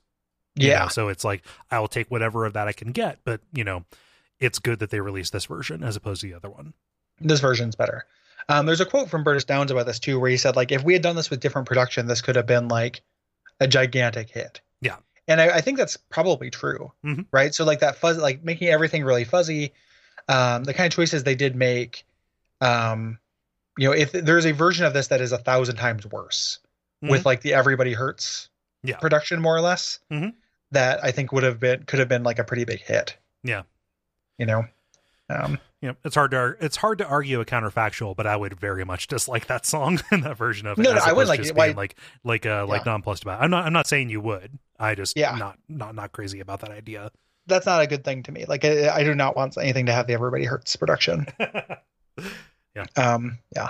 Um, the next song is Binky the Doormat, um, another clearly live song, Mhm. um, introduced on the uh, tour or the Monster uh, tour film Mhm. with, as uh, everything you always want to know about sex, what we're afraid to ask. Yeah um, so I like that the uh, that the title is pulled from Shakes the Clown. That is a very underrated movie.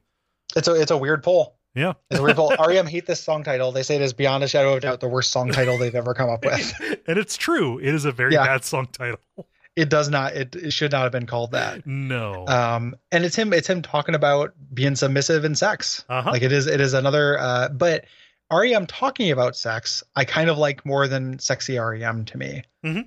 like it's it's a little bit more like clinical Yeah. and like how it's not come hither when the chorus is literally go away you know over and over like there's a little bit of like kind of analytical nature to it that i that i actually like Yeah. um and he, he talks about that like distance is my tendency like he Mhm. you know he talks about that in his uh in the lyrics yeah. Yeah. Distance is my tendency. I am defeated. yeah Yeah. Yep. Um, I- I love that opening line. This is horror movie stuff. yeah yeah like he's very aware of like him going into this stuff because i mean they, they name check Ast- astroglide in this the, yeah, uh, yeah. the popular lubricant like this is this is you know it is the Rolling Stones of lubricant. yeah it really is the cadillac of it's actually very much not the cadillac of lubricant it's the free lubricant they give at like college you know right. health centers and like is not particularly great um it'll, it'll erode your toys. Yeah.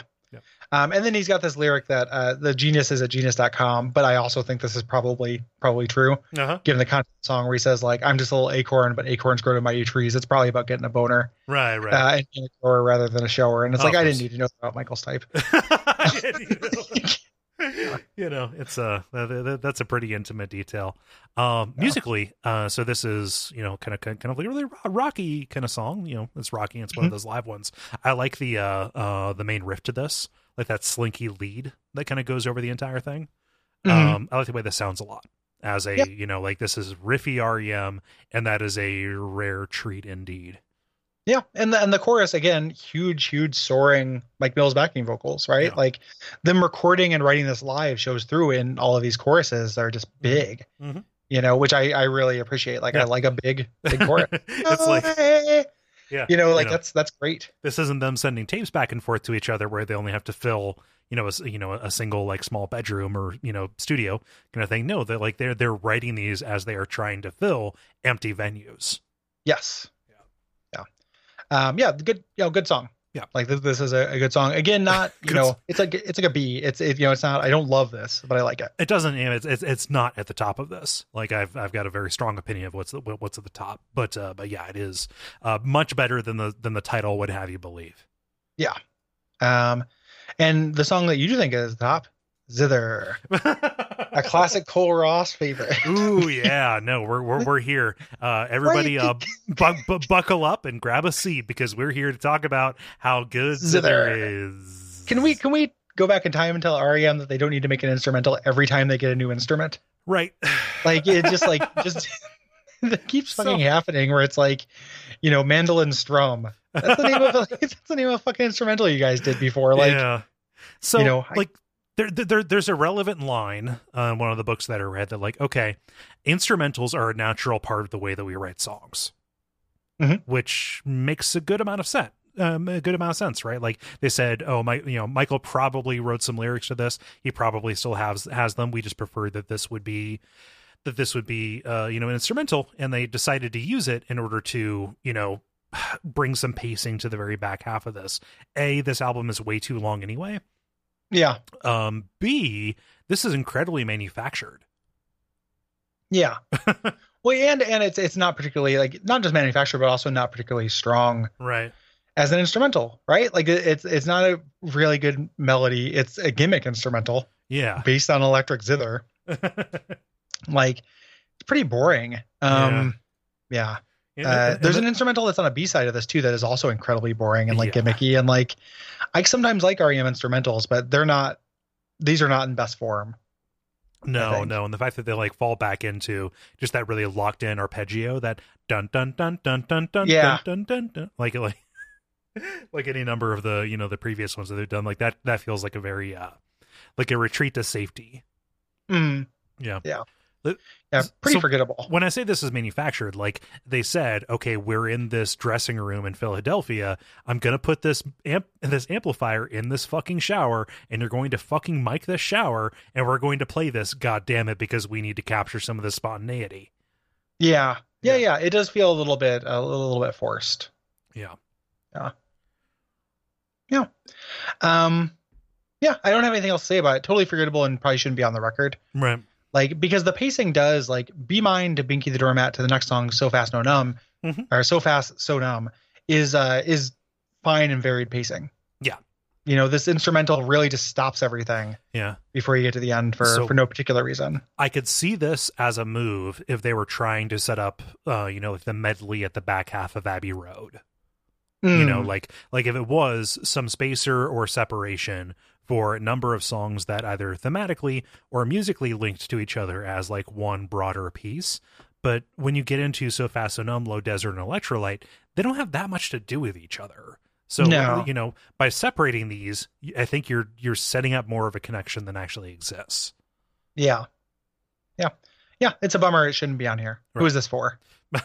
Like, who's the person whose favorite REM song is "Zither"?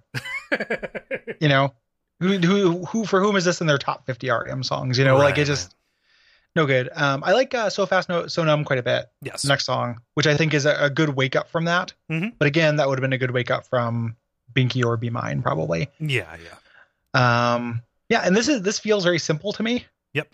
Uh, as a song, again though, it's it's, it's that formula, right? Like it, that seems like that should be a downside. Like we're talking about how much variety this is. Yeah. When they have this common like big soaring chorus, you know, or this like this does it this has a big soaring uh pre-chorus, I guess. yeah Um, but we keep talking about these these similar elements, but it's the stuff around them that's different.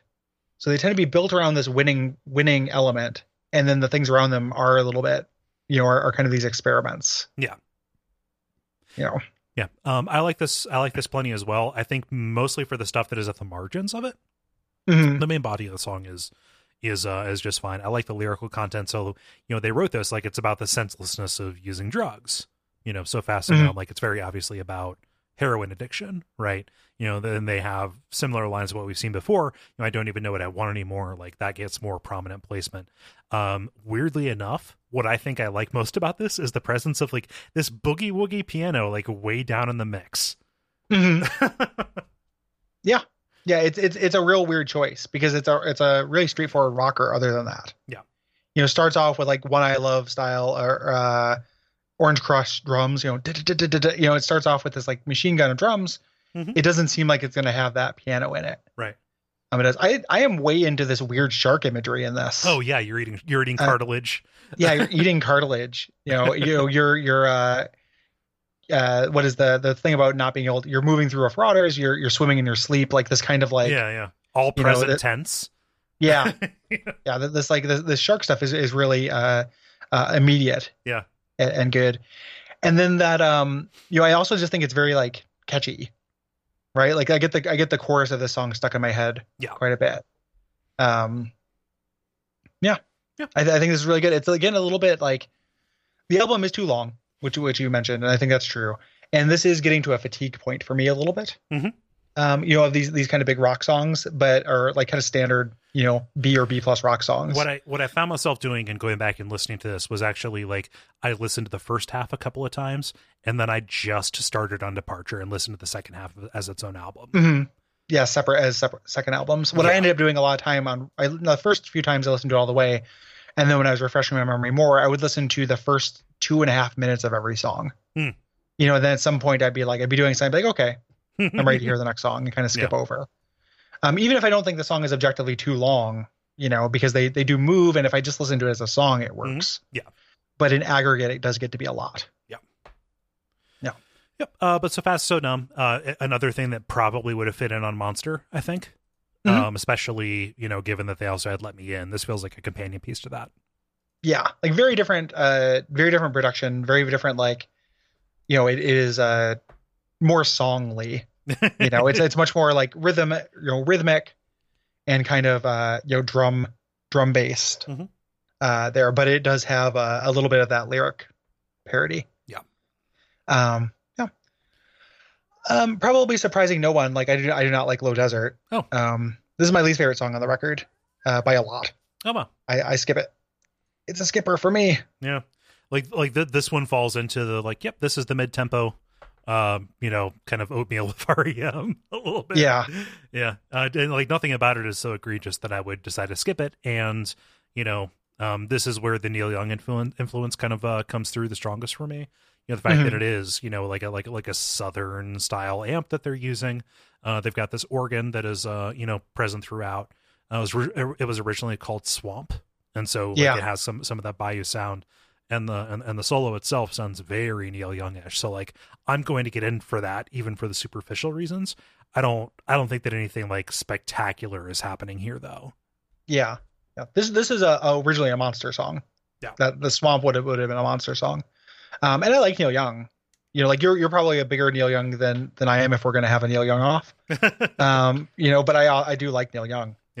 Yeah. Um, quite a bit. It's just kind of like uh, it's a little too southern for me. Mhm. You know, it's a little bit, and then you know, down, ding, ding, ding, hey. You know, there's a, like I think the chorus parts of it is a, are a little bit like it needs a chorus other than that like the haze, Mhm. uh, and it's a little too cheesy. yeah. Like like those haze, it, it like feels like I know that they're authentic because they're a southern band in a Mhm. lot of ways, and they don't feel like they're faking it exactly, but it feels like we set out to make a song that is like a southern kind of like Yeah. rock, like a southern rock desert song. Yeah, it's the uh it's it is a different uh different side of that manufactured problem.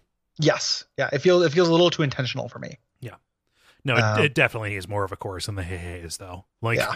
they they could have done they could have done something with that. Yeah, and it just it just doesn't go into you know doesn't go into another part like the Mhm. way it feels like it should. You know, and that's what the one of the big strengths of this album has been. is just like it's you know it goes into something. Yeah. Like all these these songs head to a place. Yeah. No, I can see it. I'm not going to argue with it. I Yeah. don't think it, you know it's, it's not my favorite on this, but it's also not the pits. Yeah, it's a it's a middle one for you. Yeah. yeah.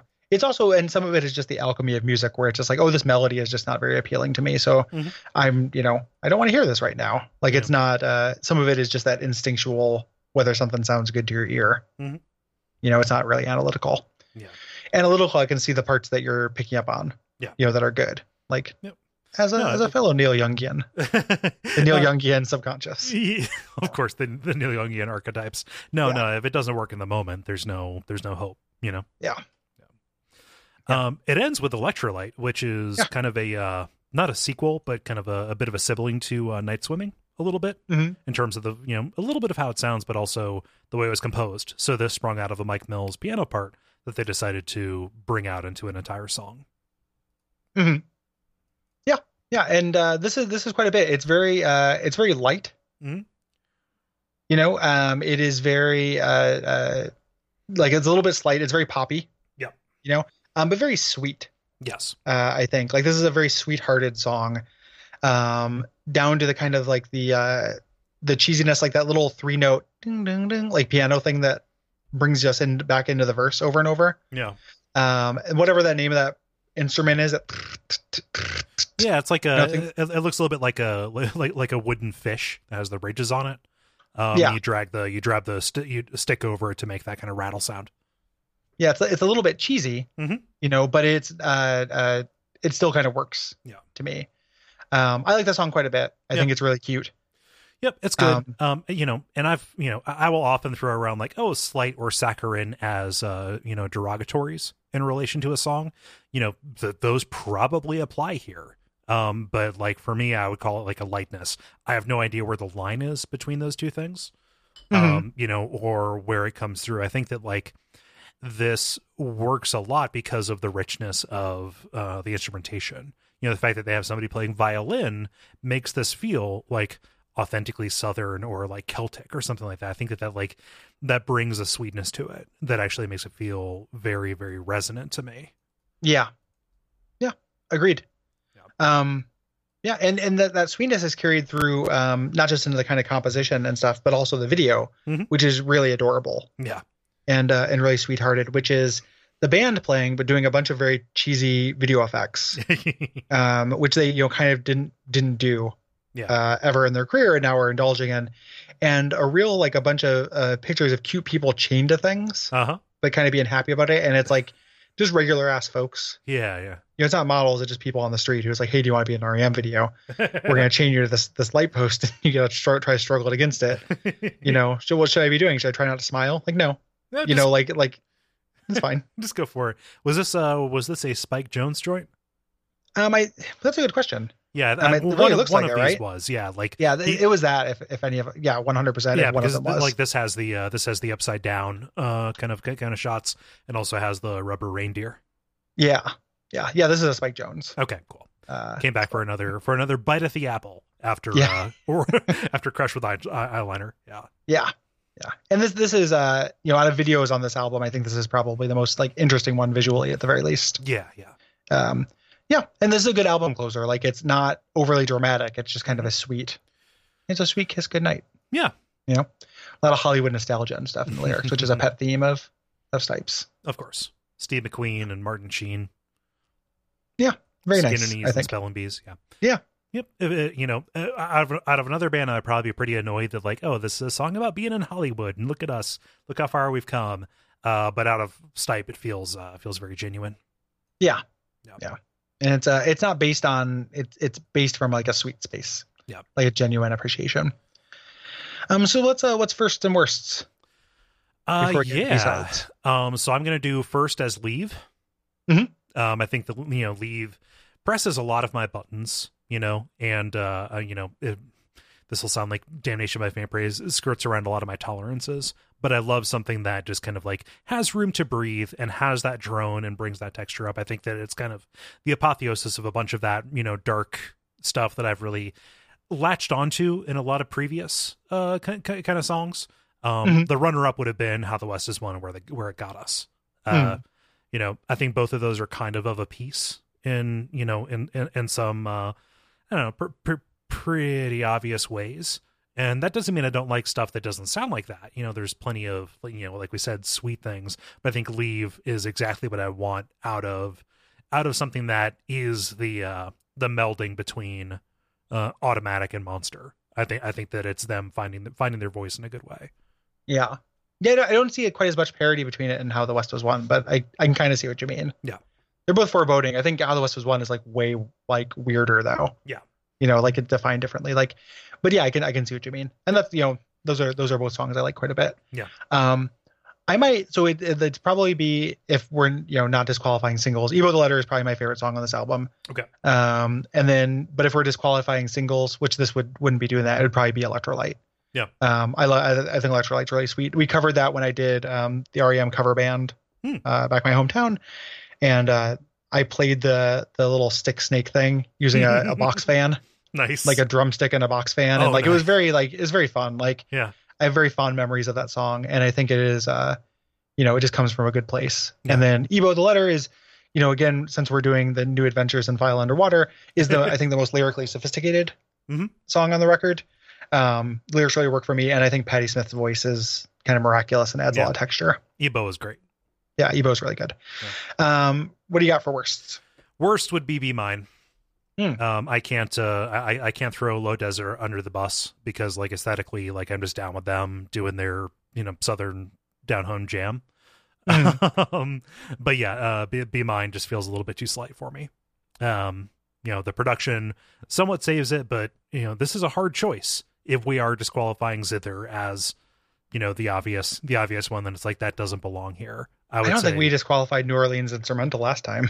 ah, it's I'm just saying. I think Zither's on the table if you want to. no, no. I'm gonna go for Be Mine. Yeah. Um, And then yeah, low desert, low desert's mine in a walk. Yep. Like it sounds like a band pretending to be like I know they're not, but it just it sounds too calculated for me. yeah, but like, um, like Zither's awful. Like I think Zither's really boring and stupid.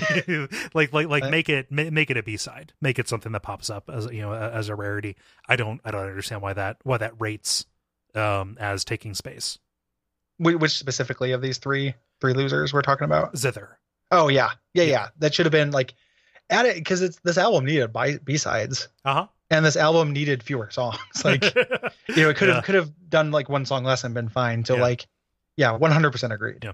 it's kind of ridiculous that an album this long and an album this diverse has you know not just such high highs because they you know do high highs very well you know they're they're, they're generally one or two that stick out but the lows in this are also very high Yeah, I think so too. like even the worst songs on this are pretty listenable, right right? And the medium is better. Like the songs that are just kind of middle of the road that would be B's are like B pluses. right You know, like like as much as like Departure is not a great song if I look at it analytically, Mhm. like I have a really good time listening to it. Yeah.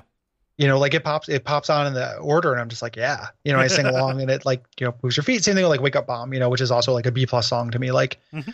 it feels real good to hear. Yeah. You know, like it just uh yeah, this is the the batting average in general I think is really high on this record. yeah Um, so like super, super high highs. You know, I'm not gonna say like, oh, like the highest high on this is like as high as the highest high on Reckoning. Like who knows? yeah yeah But they're they're you know they at least approach them and they're the same league. And then the uh, but it's more about the average songs being above average. yeah it is it is fucking remarkable as a package I think so.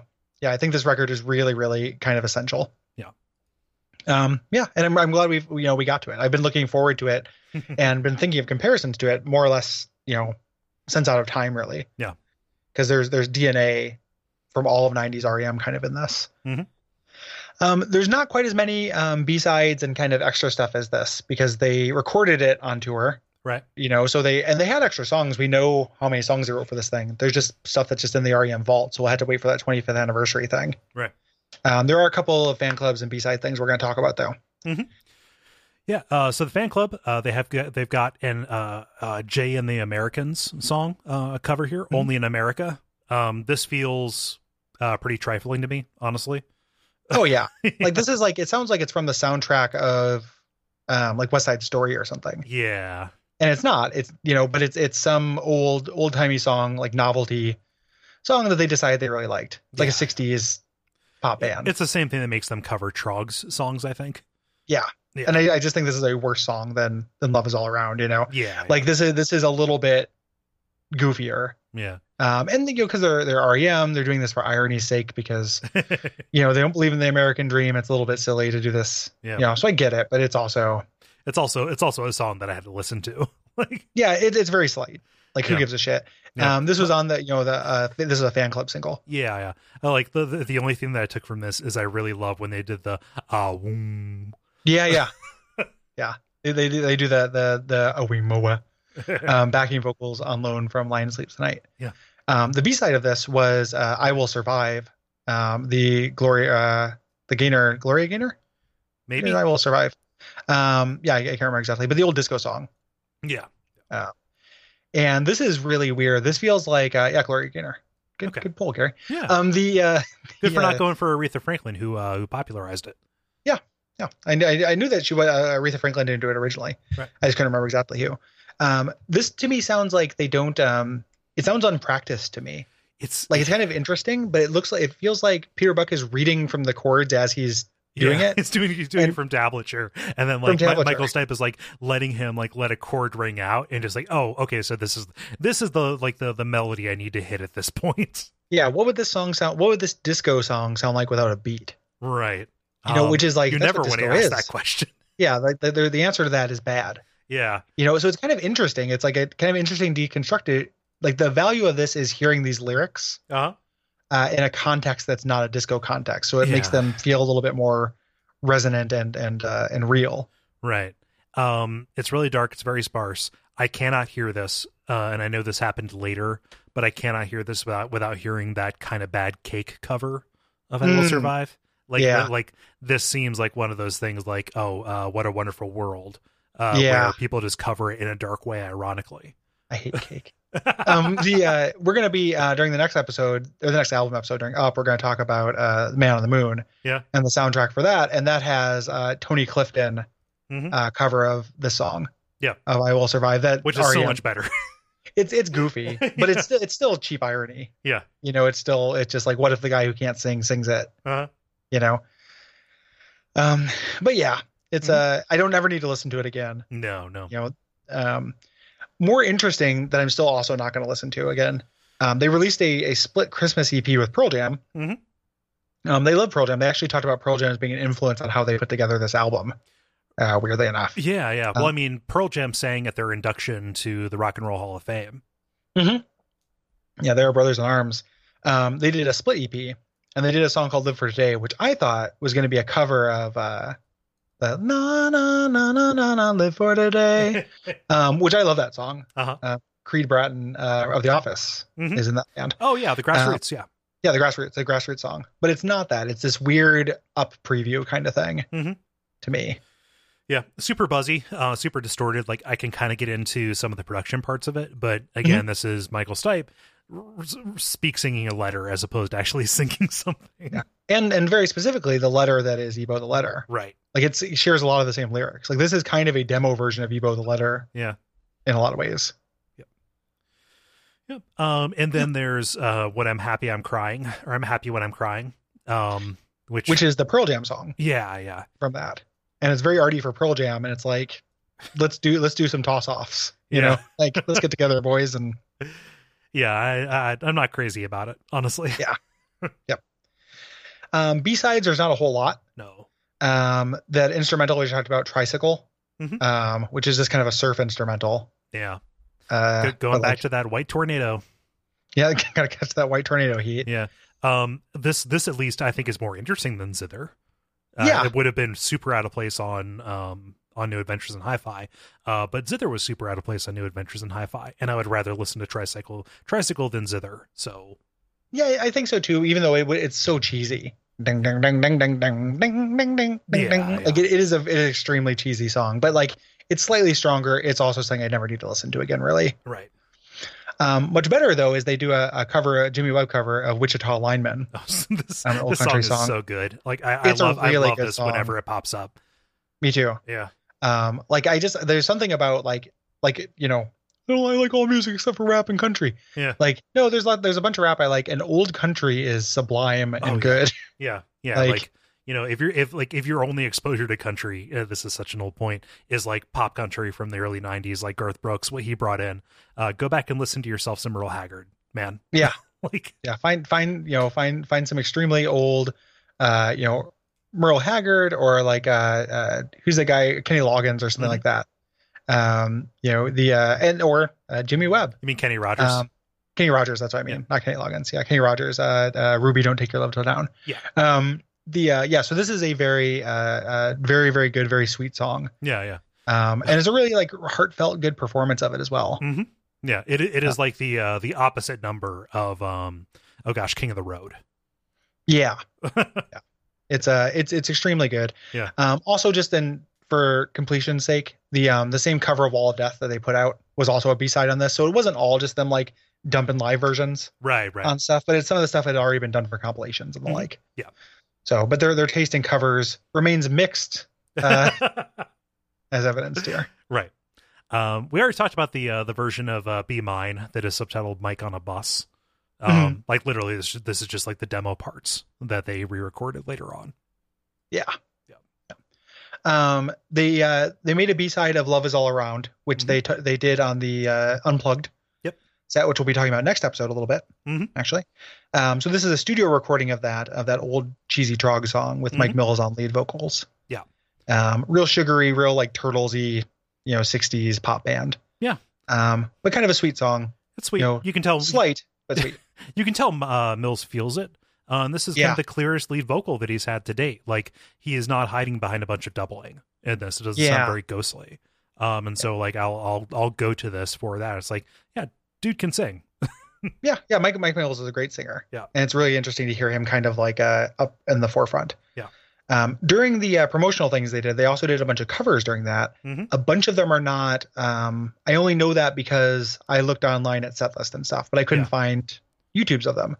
So I know during uh, these promotional shows they covered uh, Iggy Pop's "The Passenger" a lot. Mhm. Um, they would continue to, Yeah. but they uh, they did that a lot, so that's worth talking about here. Yeah. Um, It's a good song. which is a yeah, it's a great song. Yeah. Like the passenger is very good. It's a little too long. yeah, yeah. Um, even the Iggy Pop version is, but that's a really like those chords just sound like elementally perfect together. they do. Yeah, they just had you to know, happen. Yeah, like and I'm sure they have. Like I'm sure there's tons of pop songs Mhm. that uh that that quote those. Mhm. You know, it, it but it sounds really really good. Yeah. Yeah. Uh, Michael Stipe is having a good time with it. Like it's very much, uh, you know, in the video that you that you sent me, uh, he's doing a lot of audience interaction with it. You know, and in between the la la la la, you know, Mhm. like like bringing, you know, getting people to like join in. Um, Mhm. yeah, it seems it looks like a good time. Yeah, um, and they did a bunch of other covers during this time, which kind of shows like, hey, we're doing a promotional tour, we're not doing a real tour. Um, many of which I wanted to find. Um, they covered because they did. Uh, was that other Robyn Hitchcock song? Um, the in the Arms of Love last Okay. time. Um, they did a uh, another um, the Queen Queen of Eyes. They did a Kingdom of Love, which is a really cool uh, Robyn Hitchcock song Hmm. from back in the day. Yeah. Um, so them being big Robyn Hitchcock fans makes me happy because I am as well. Um, yeah, and that's that's kind of it for uh, miscellaneous material we have. Yeah. For them, there's less, uh, but that's gonna and that's gonna continue. yeah, yeah. There's the, Yeah. those days are over. Yeah. Those days are behind us. Let's talk about uh, Bill Berry's departure. Bless his heart, good lord. What a Oh. fuck up, what a fighter. So yeah, uh, let's start this da- this sad story um, with the beginning of Up. So we're getting into again this weird little middle middle period where we're kind of between albums. They met at Peter Buck's house in Hawaii uh, to kind of work on some of these new songs for the upcoming album, mostly using just this weird electronic equipment that Buck had uh, acquired over the years. So lots of drum machines, lots of synthesizers, and they were all really jazzed um, about the direction that they would be able to take with that. Mhm. Yeah. And, uh, you know, Bill Berry, who was kind of in a rough spa- space Yeah. at this point, uh, our unibrowed friend. Um, so he's very shaken by Jefferson Holt's departure, which, like, from the outside, we can say, like, oh, you know, he, he did this this kind of uh, sexual harassment, and you know, who cares? It's just a guy. But at this point, like, their career is what, you know, almost uh, like seventeen. It's like seventeen years. Yeah, yeah. They've probably known this guy for 16 years and lived and worked with him. Like he was, you know, a member of the family, and like it's, Right, it makes sense right. to be shaken by it. And then on top of that, um, he had just had that near-death experience, the aneurysm during the Monster tour.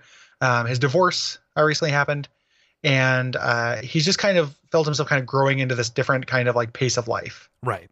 You know, he's like, I and you can kind of see it makes a lot of sense where he's just like, you know, our next album has to rock. I really want to tour, Mhm. and maybe it was him in a conversation with himself, like, do I still want to do this? Do I want to get in one last Like one rock last and roll tour experience? Yeah. one last heist. Yeah, no matter how much he hated touring. Yeah, Um, but yeah, just having this, you know, kind of existential crisis. Uh, it, it reads as almost he wasn't, uh, you know, really there, you know, for these sessions, and even throughout um, New Adventures in Hi-Fi. Like one of the reasons that leave probably happened was because he was checked out. You know, one of the Mhm. books that I read was like, uh, you know, usually if a if an REM song like veered into going over five minutes, like at the five minute mark, Bill Berry would just throw his throw his sticks up. Like, yeah, Yeah. we're done. Yeah, no more drums for this song. We don't do Yeah. long songs like that. So, you know, like there there were just all these signs that, you know, things were changing for changing for him in relation in his relationship uh to the work. There's a quote here. Uh, it says, you know, I found myself wandering out to the beach and looking at the waves and stuff while the other guys were inside working away. I put some things on tape, but my heart wasn't in it. yeah, yeah. And these kind of this little evidence that he was going to leave, kind of uh, stuck, you know, stacked up. Like um, some of the band member band uh, members of the band did this kind of uh, did this small tour with a, a super group um, called the Magnificent Seven on this collection of super groups. Yeah. Um, just kind of like you know, again, another little stunt thing for for Peter Buck to get his dick wet in other bands. um, and their their last stop was in Atlanta, where you know Bill Berry lives. Uh-huh. And you're like, hey, you know, you want to join us? And he's like, yeah, no. right. Uh, yeah. So it was not looking good, you know, Mm. you know, after after they had just banged out this album, right? And were out in support of it and doing the usual, like, let's take time for ourselves. Um, and so they went to Seattle as a band to lay down the demos for the next album, you know, for what would become up. Um, and Peter Buck got a call from Mike Mills, Mike Mills, who had been friends with Berry since high school, you know, and was kind of closer to him as part of the rhythm section, all these things, you know, just best buds. And Mills told Buck, like, yeah, um, I want you to be prepared when you go to the studio tomorrow. Bill is going to tell you something that you're not going to want to hear. That's always the worst when someone says something like that. Yeah. Like I love Mike Mills; he can do no wrong. But telling somebody like, "Hey, expect some bad news Yeah. in 24 hours," because your mind is just gonna like one, you can probably guess, yeah. but two, if you don't guess accurately, you're filling in the worst possible thing. You're never gonna round up. It's like, oh, all of us have cancer, even you. It's like, oh well, shit! You were injecting us with cancer, Bill Berry. That's right. That's right. Everybody hurts. I'm out of the band. Ba-doom, boom. Um, right. So, like, Yeah. you know, like Mike Mills basically, you know, just was trying to let them down slow because yeah. he he, he yeah. knew the full extent of it. Yeah. Um, so we told him like, hey, like I don't want to do this anymore. Yeah, like Um, Bill told the band, like, yeah, like. I just, I, I don't, I don't want to be in REM anymore. Yeah. But however, if this means the band will break up, like I'll stay. Right. You know, and like that's you know the thought there is very sweet. Um, it's, it's also you're never going to do that. shitty ultimatum. Yeah. Well, it's it's a shitty ultimatum. It's also an empty kind of thing to say because it's like you can be the worst person in the world and make me your slave. right. you know, if you if you don't want me to. And they, they tried to get him back in to like actually entice him and and make it more interested. Yeah, like they're You like, know? we can record the next albums in your barn. Uh, you know, Yeah. if you're tired of playing drums, uh, we can have you play lead guitar. So, like, there was a hypothetical version of REM that would have had a lead guitarist, which would have been With- very strange. with with these drum machines and stuff. It would have Yeah. made up very interesting. Yeah, You know, that's a weird way for this band to be, but Yeah. he just didn't want to do it because that's not what he was sick of. right. You know, and this this this kind of bargaining, like this, you think about this kind of profound difference because it is a uh, a really long relationship. Mhm. This kind of thing happens in bad breakups. Yeah. You know, like when you're in high school and you have your first breakup, you try to be like, well, what is the what? How can I solve this problem? yeah, what's the What is- problem? uh, not Yeah. understanding that the problem is beyond your control. Yeah, is all of it. Yeah. You know, the problem is just not wanting to do it. And th- that even comes up, like Buck said, like, you know, for him, it just weighed on him every little bit about it. He dreaded doing demos, he dreaded doing a record, he dreaded traveling, and he would think about it for uh for the six months previous. Um, one interview and he would worry about it for a month. And we could all see that happening. And my feeling was that he would just say, I just don't want to do these things anymore. Which, boy, do I relate to that. Yeah. like, Yeah, it's really understandable. It's Yeah. interesting the way that it kind of happened. It didn't happen suddenly, but it was like a switch. Yeah. You know, because he liked he liked touring. yeah, Like he- we, I think I, we don't know. We know the least of about Bill Berry on this show. right. We've talked about his insight. He's gets the least interviews, things like that. So we don't know as much about him. But Mhm. what we do know about him is like he did did seem to enjoy being like Yeah. a, in a rock band. like he he was the one who told the other members of REM if this is not going to be a full time thing, either A, I'm going to go be a lawyer, or B, I'm Mhm. going to go join Love Tractor, and that's going to be my full time gig. Like he was Yeah. the one who lit a fire in, under everybody's ass. You know, like are we going to make REM happen? It makes me wonder if he ever like it's just a, a literal like I did not think this was going to succeed. Right. You know, I didn't think that success would mean this. Yeah. You know, and you can't like you can't really turn down. I mean, you can turn down success. That's what he ends up doing. But right, right. it's hard to. You know, if Well- it's just like, hey, everyone wants to hear your record. Do you want to Uh-huh. make it? Yeah, every day I, I feel pressure. You Where know, it's like like like what he thought of as success back then like they succeeded 5 10 60 times on top of that beyond what they ever imagined they would you know like right? the, the the terms of the agreement fundamentally changed and like Yeah.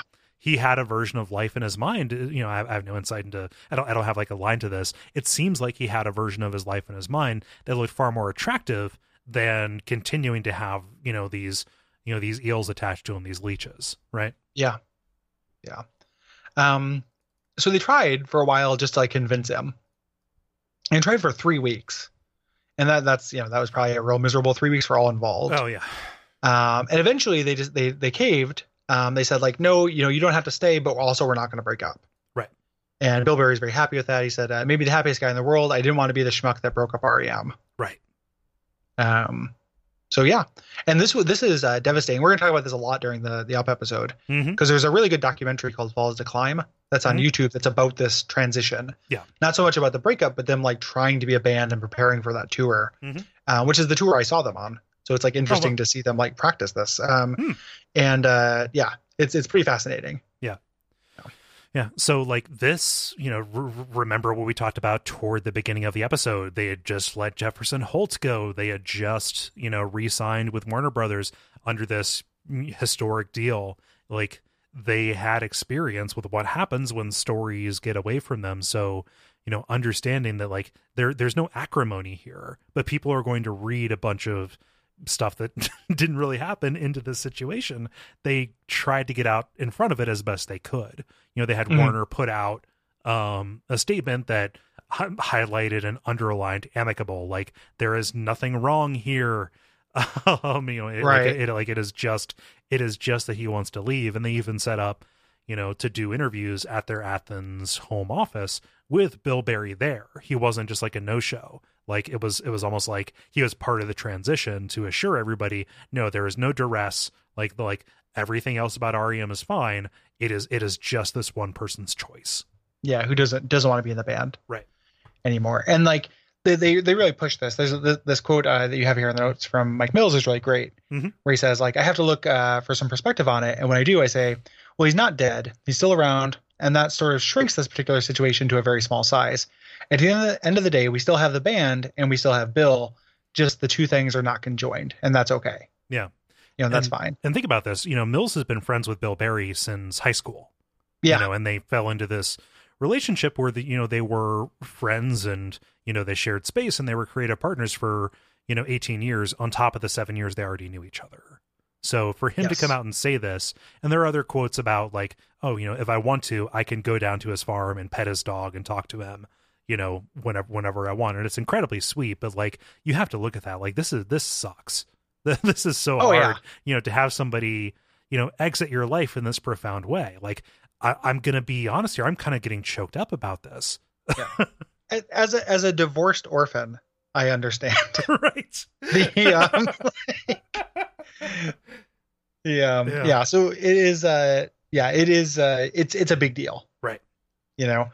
Um and it's it's i'm sympathetic to all involved. Right. Right? Like bill berry had that huge sense of relief like i didn't break up the band. But and i'm sure like and it was hard for him too. Yeah. Like he didn't have to do the thing he didn't want to do anymore but he's not hanging out with his buddies. Right you know can you imagine going from being able to see mike mills like three or four times a week to being able to see him once every couple months? Oh gosh it's terrible. Yeah. I don't know if i could handle that transition. Yeah you have to be really sure that what you're getting in exchange for that is worth it. Yeah. Yeah. Exactly. Um yeah. Yeah. So oh man. And just uh, the, the the whole like i have i have infinite sympathy for somebody who just doesn't feel it anymore. You oh know, totally. like like, that don't is- force it. Yeah you know like, we keep talking about this but it's like it's sometimes it's okay if you have like i have the one we have one album you know you have one album in you you have one game in you you have one novel in you whatever that's Mhm. all fine yeah uh you know bill berry had a bunch Yeah. he had like many huge tours many wonderful wonder like some of the greatest albums of all time in him Yeah. it's not it doesn't have to be an obligation right you know this kind of thing doesn't happen if you decide to like quit doing any other kind of job Mhm. it's just when your job is bigger than than you and touches other people that this becomes this huge deal. Yeah. you know? So like it can happen. You know it, it and, like it makes sense. I'm sympathetic. I hope the only thing i think about is i hope he's happy. Yeah. right? So like if this wasn't just like a weird you know and i'm sure he if if he regretted it it would have been undone by now many times over and it's a moot point because the band's broken up but Mhm. i hope he wasn't just like this was just a a band-aid on greater existential yeah like he- misery that he had he was going through terrible things at the time. I mean, a near death experience coupled with divorce, like those are massive, you know, foundation shaking things for any person, let alone a person who has the demands of, you know, being in a huge rock band placed on top of them as well, yeah you know. And he's he's appeared with them, you know, when they were inducted into the Hall of Fame, Bill Berry is you know, drummed for them and, you know, piecemeal he's gone and drummed for a couple of other things. He just stopped being being a part of the lineup. And, you know, the book that I'm reading for research made a big deal to say that like of the biggest bands who had a permanent lineup, it was like U2 and REM. Like nothing Yeah. ever changed. And it was the inimitable chemistry that made them what they were for so long. And we're going to see the follow well the fallout from that you know, for 15 years after this. Yeah. Yeah. It's very interesting to see as a, a fan of the band. I hope he's happy. I know the band guys ended up being fine. Yeah. You know, but they do they do struggle with it, you know, uh, personally, which we'll we'll talk about, and then artistically. Mhm. And it ends up being one of those rare things that like it made the next album very interesting. Yeah. Yeah. Um, And it's not an un, un, you know unqualified success, but it is a, I think a very good album, and Yeah. you know shows its struggle. Yeah, and you think, know. you know, anybody who's listening who isn't like as entrenched in this as, you know, we have been over the past, you know, several months, a, a rock band getting getting rid of a drummer doesn't seem like that big of a deal a lot of the time. You know, like, oh, you know, that we can get somebody in there, but like for as much as we've made fun of Bill Berry's contributions with Everybody Hurts or with with Tongue, you know, he was an equal songwriting credit. Like he wasn't just there in the percussion track. You know, it was it, it was throughout everything and in the way his personality complemented everything else. Yeah. Yeah. Yeah. Um, yeah, it's a it's a bummer. Yeah. Uh, but it is. Uh, it's also you know it's a bummer. It's also what twenty years ago. Yeah. You know, like it, it's it's it's uh, just- every every wound is healed. It is sad. It's it's just Yeah. you know I, it it- it feels very outsized right now because I've been steeped in it for seventy two hours Yeah. and stewing over it because like I knew the I knew the broad kind of uh, uh you, you know just uh let's say a landscape of this but not actually any of the details or any of the quotes. Some of those quotes just Yeah. gutted me. Yeah, it's it's it's very uh it's very sad. Yeah. Um, and on that note, um, we're, we're out. Um, we'll be back uh in two weeks Mhm. uh, with our letters column, our second Dead Letter Office 2 Mhm. uh, aka File Under Water Unplugged. and uh, we'll be talking about uh, your letters and then also talking about the two unplugged sets Yes. the band did. That does fast forward a little bit into 2001, but I don't feel like No, doing that fine. twice. Yeah. Um. The uh. Yeah. So it's too late though to respond to those. We're recording that in you know three minutes. Mm-hmm. Yep. So uh, look out for that. But then after that, we're gonna be talking about up. yes. Um. What can they do, Cole? Well, uh, if you want to go to patreon.com slash duckfeedtv, you can check out ways to support us. You know, we've talked about it a lot, but it's a pretty big deal that we have redesigned uh, some of those reward tiers and also put in a couple of new milestone goals or, you know, stretch goals uh, for different things that we can do. Uh, we would really appreciate if you check that out because this show's existence, you know, it, it, only happened because we met a previous milestone goal. So, like, that is the way that we can be confident that if we dedicate new times to, you know, uh, d- dedicate time to these new uh, new projects, some of which might not be as successful as our main stuff, as as this one hasn't been. Um, it's a way we can be confident that we can go for it. So Yeah. go there and look. Um, every little bit helps. Uh, you know, even if it's just a couple of bucks a month, you know, all of that adds up in a big way that makes a huge difference. Like I didn't go to work today. I studied and created uh you know all of these notes uh that we talked about you know and gary uh you know put together all of the uh, supplemental listening and stuff like there is a lot that goes into this that is not just us being on microphone and editing it. Yes. And even if it does turn out to be this is like the Up of duck feed, you know, or the reveal of duck feed, or God fucking forbid. no no the, I, the uh, I won't even say it. Yeah. The um the the the the, the collapse into now of duck feed. Even if it ends up being that, that that would be not so bad. Right. Um but you know, we have other uh we want to also make our uh you know, make our our our, our reckonings and our our fables and stuff as well Mm-hmm. Yeah. to continue torturing this metaphor. And some of those are uh, goals on the Patreon. Right. Those, but you you did a good job of succinctly saying the reason the relationship between those two things right is that uh, our time is limited um, and justifying spending it on these new Mhm. podcasts is not trivial and patreon goals say like hey we've got this additional income we can justify spending that extra time rather than going out and like you working more hours at your job or me like pursuing more side pieces and stuff that are Mhm. not podcasts that i need you know to pay my rent and stuff Yeah. so yeah um yeah and uh ratings reviews uh telling people about it that's all very good follow mike mills on twitter don't harangue him on our account please don't but uh, we yeah, please don't do that. we cannot emphasize that enough we want to be No. uh uh invisible Yeah. Well, I mean, I would I would love to be retweeted by Mike Mills, but I'm Oh, I don't want sure. you guys to do it. Like I I will I will work on that. Yeah. I want control over it. No. Yeah. Um. Yeah. Other than that, I think that's probably probably it. just about Um. Yeah. So uh, until uh, next time, it is the end of the podcast as we know it. and we feel fine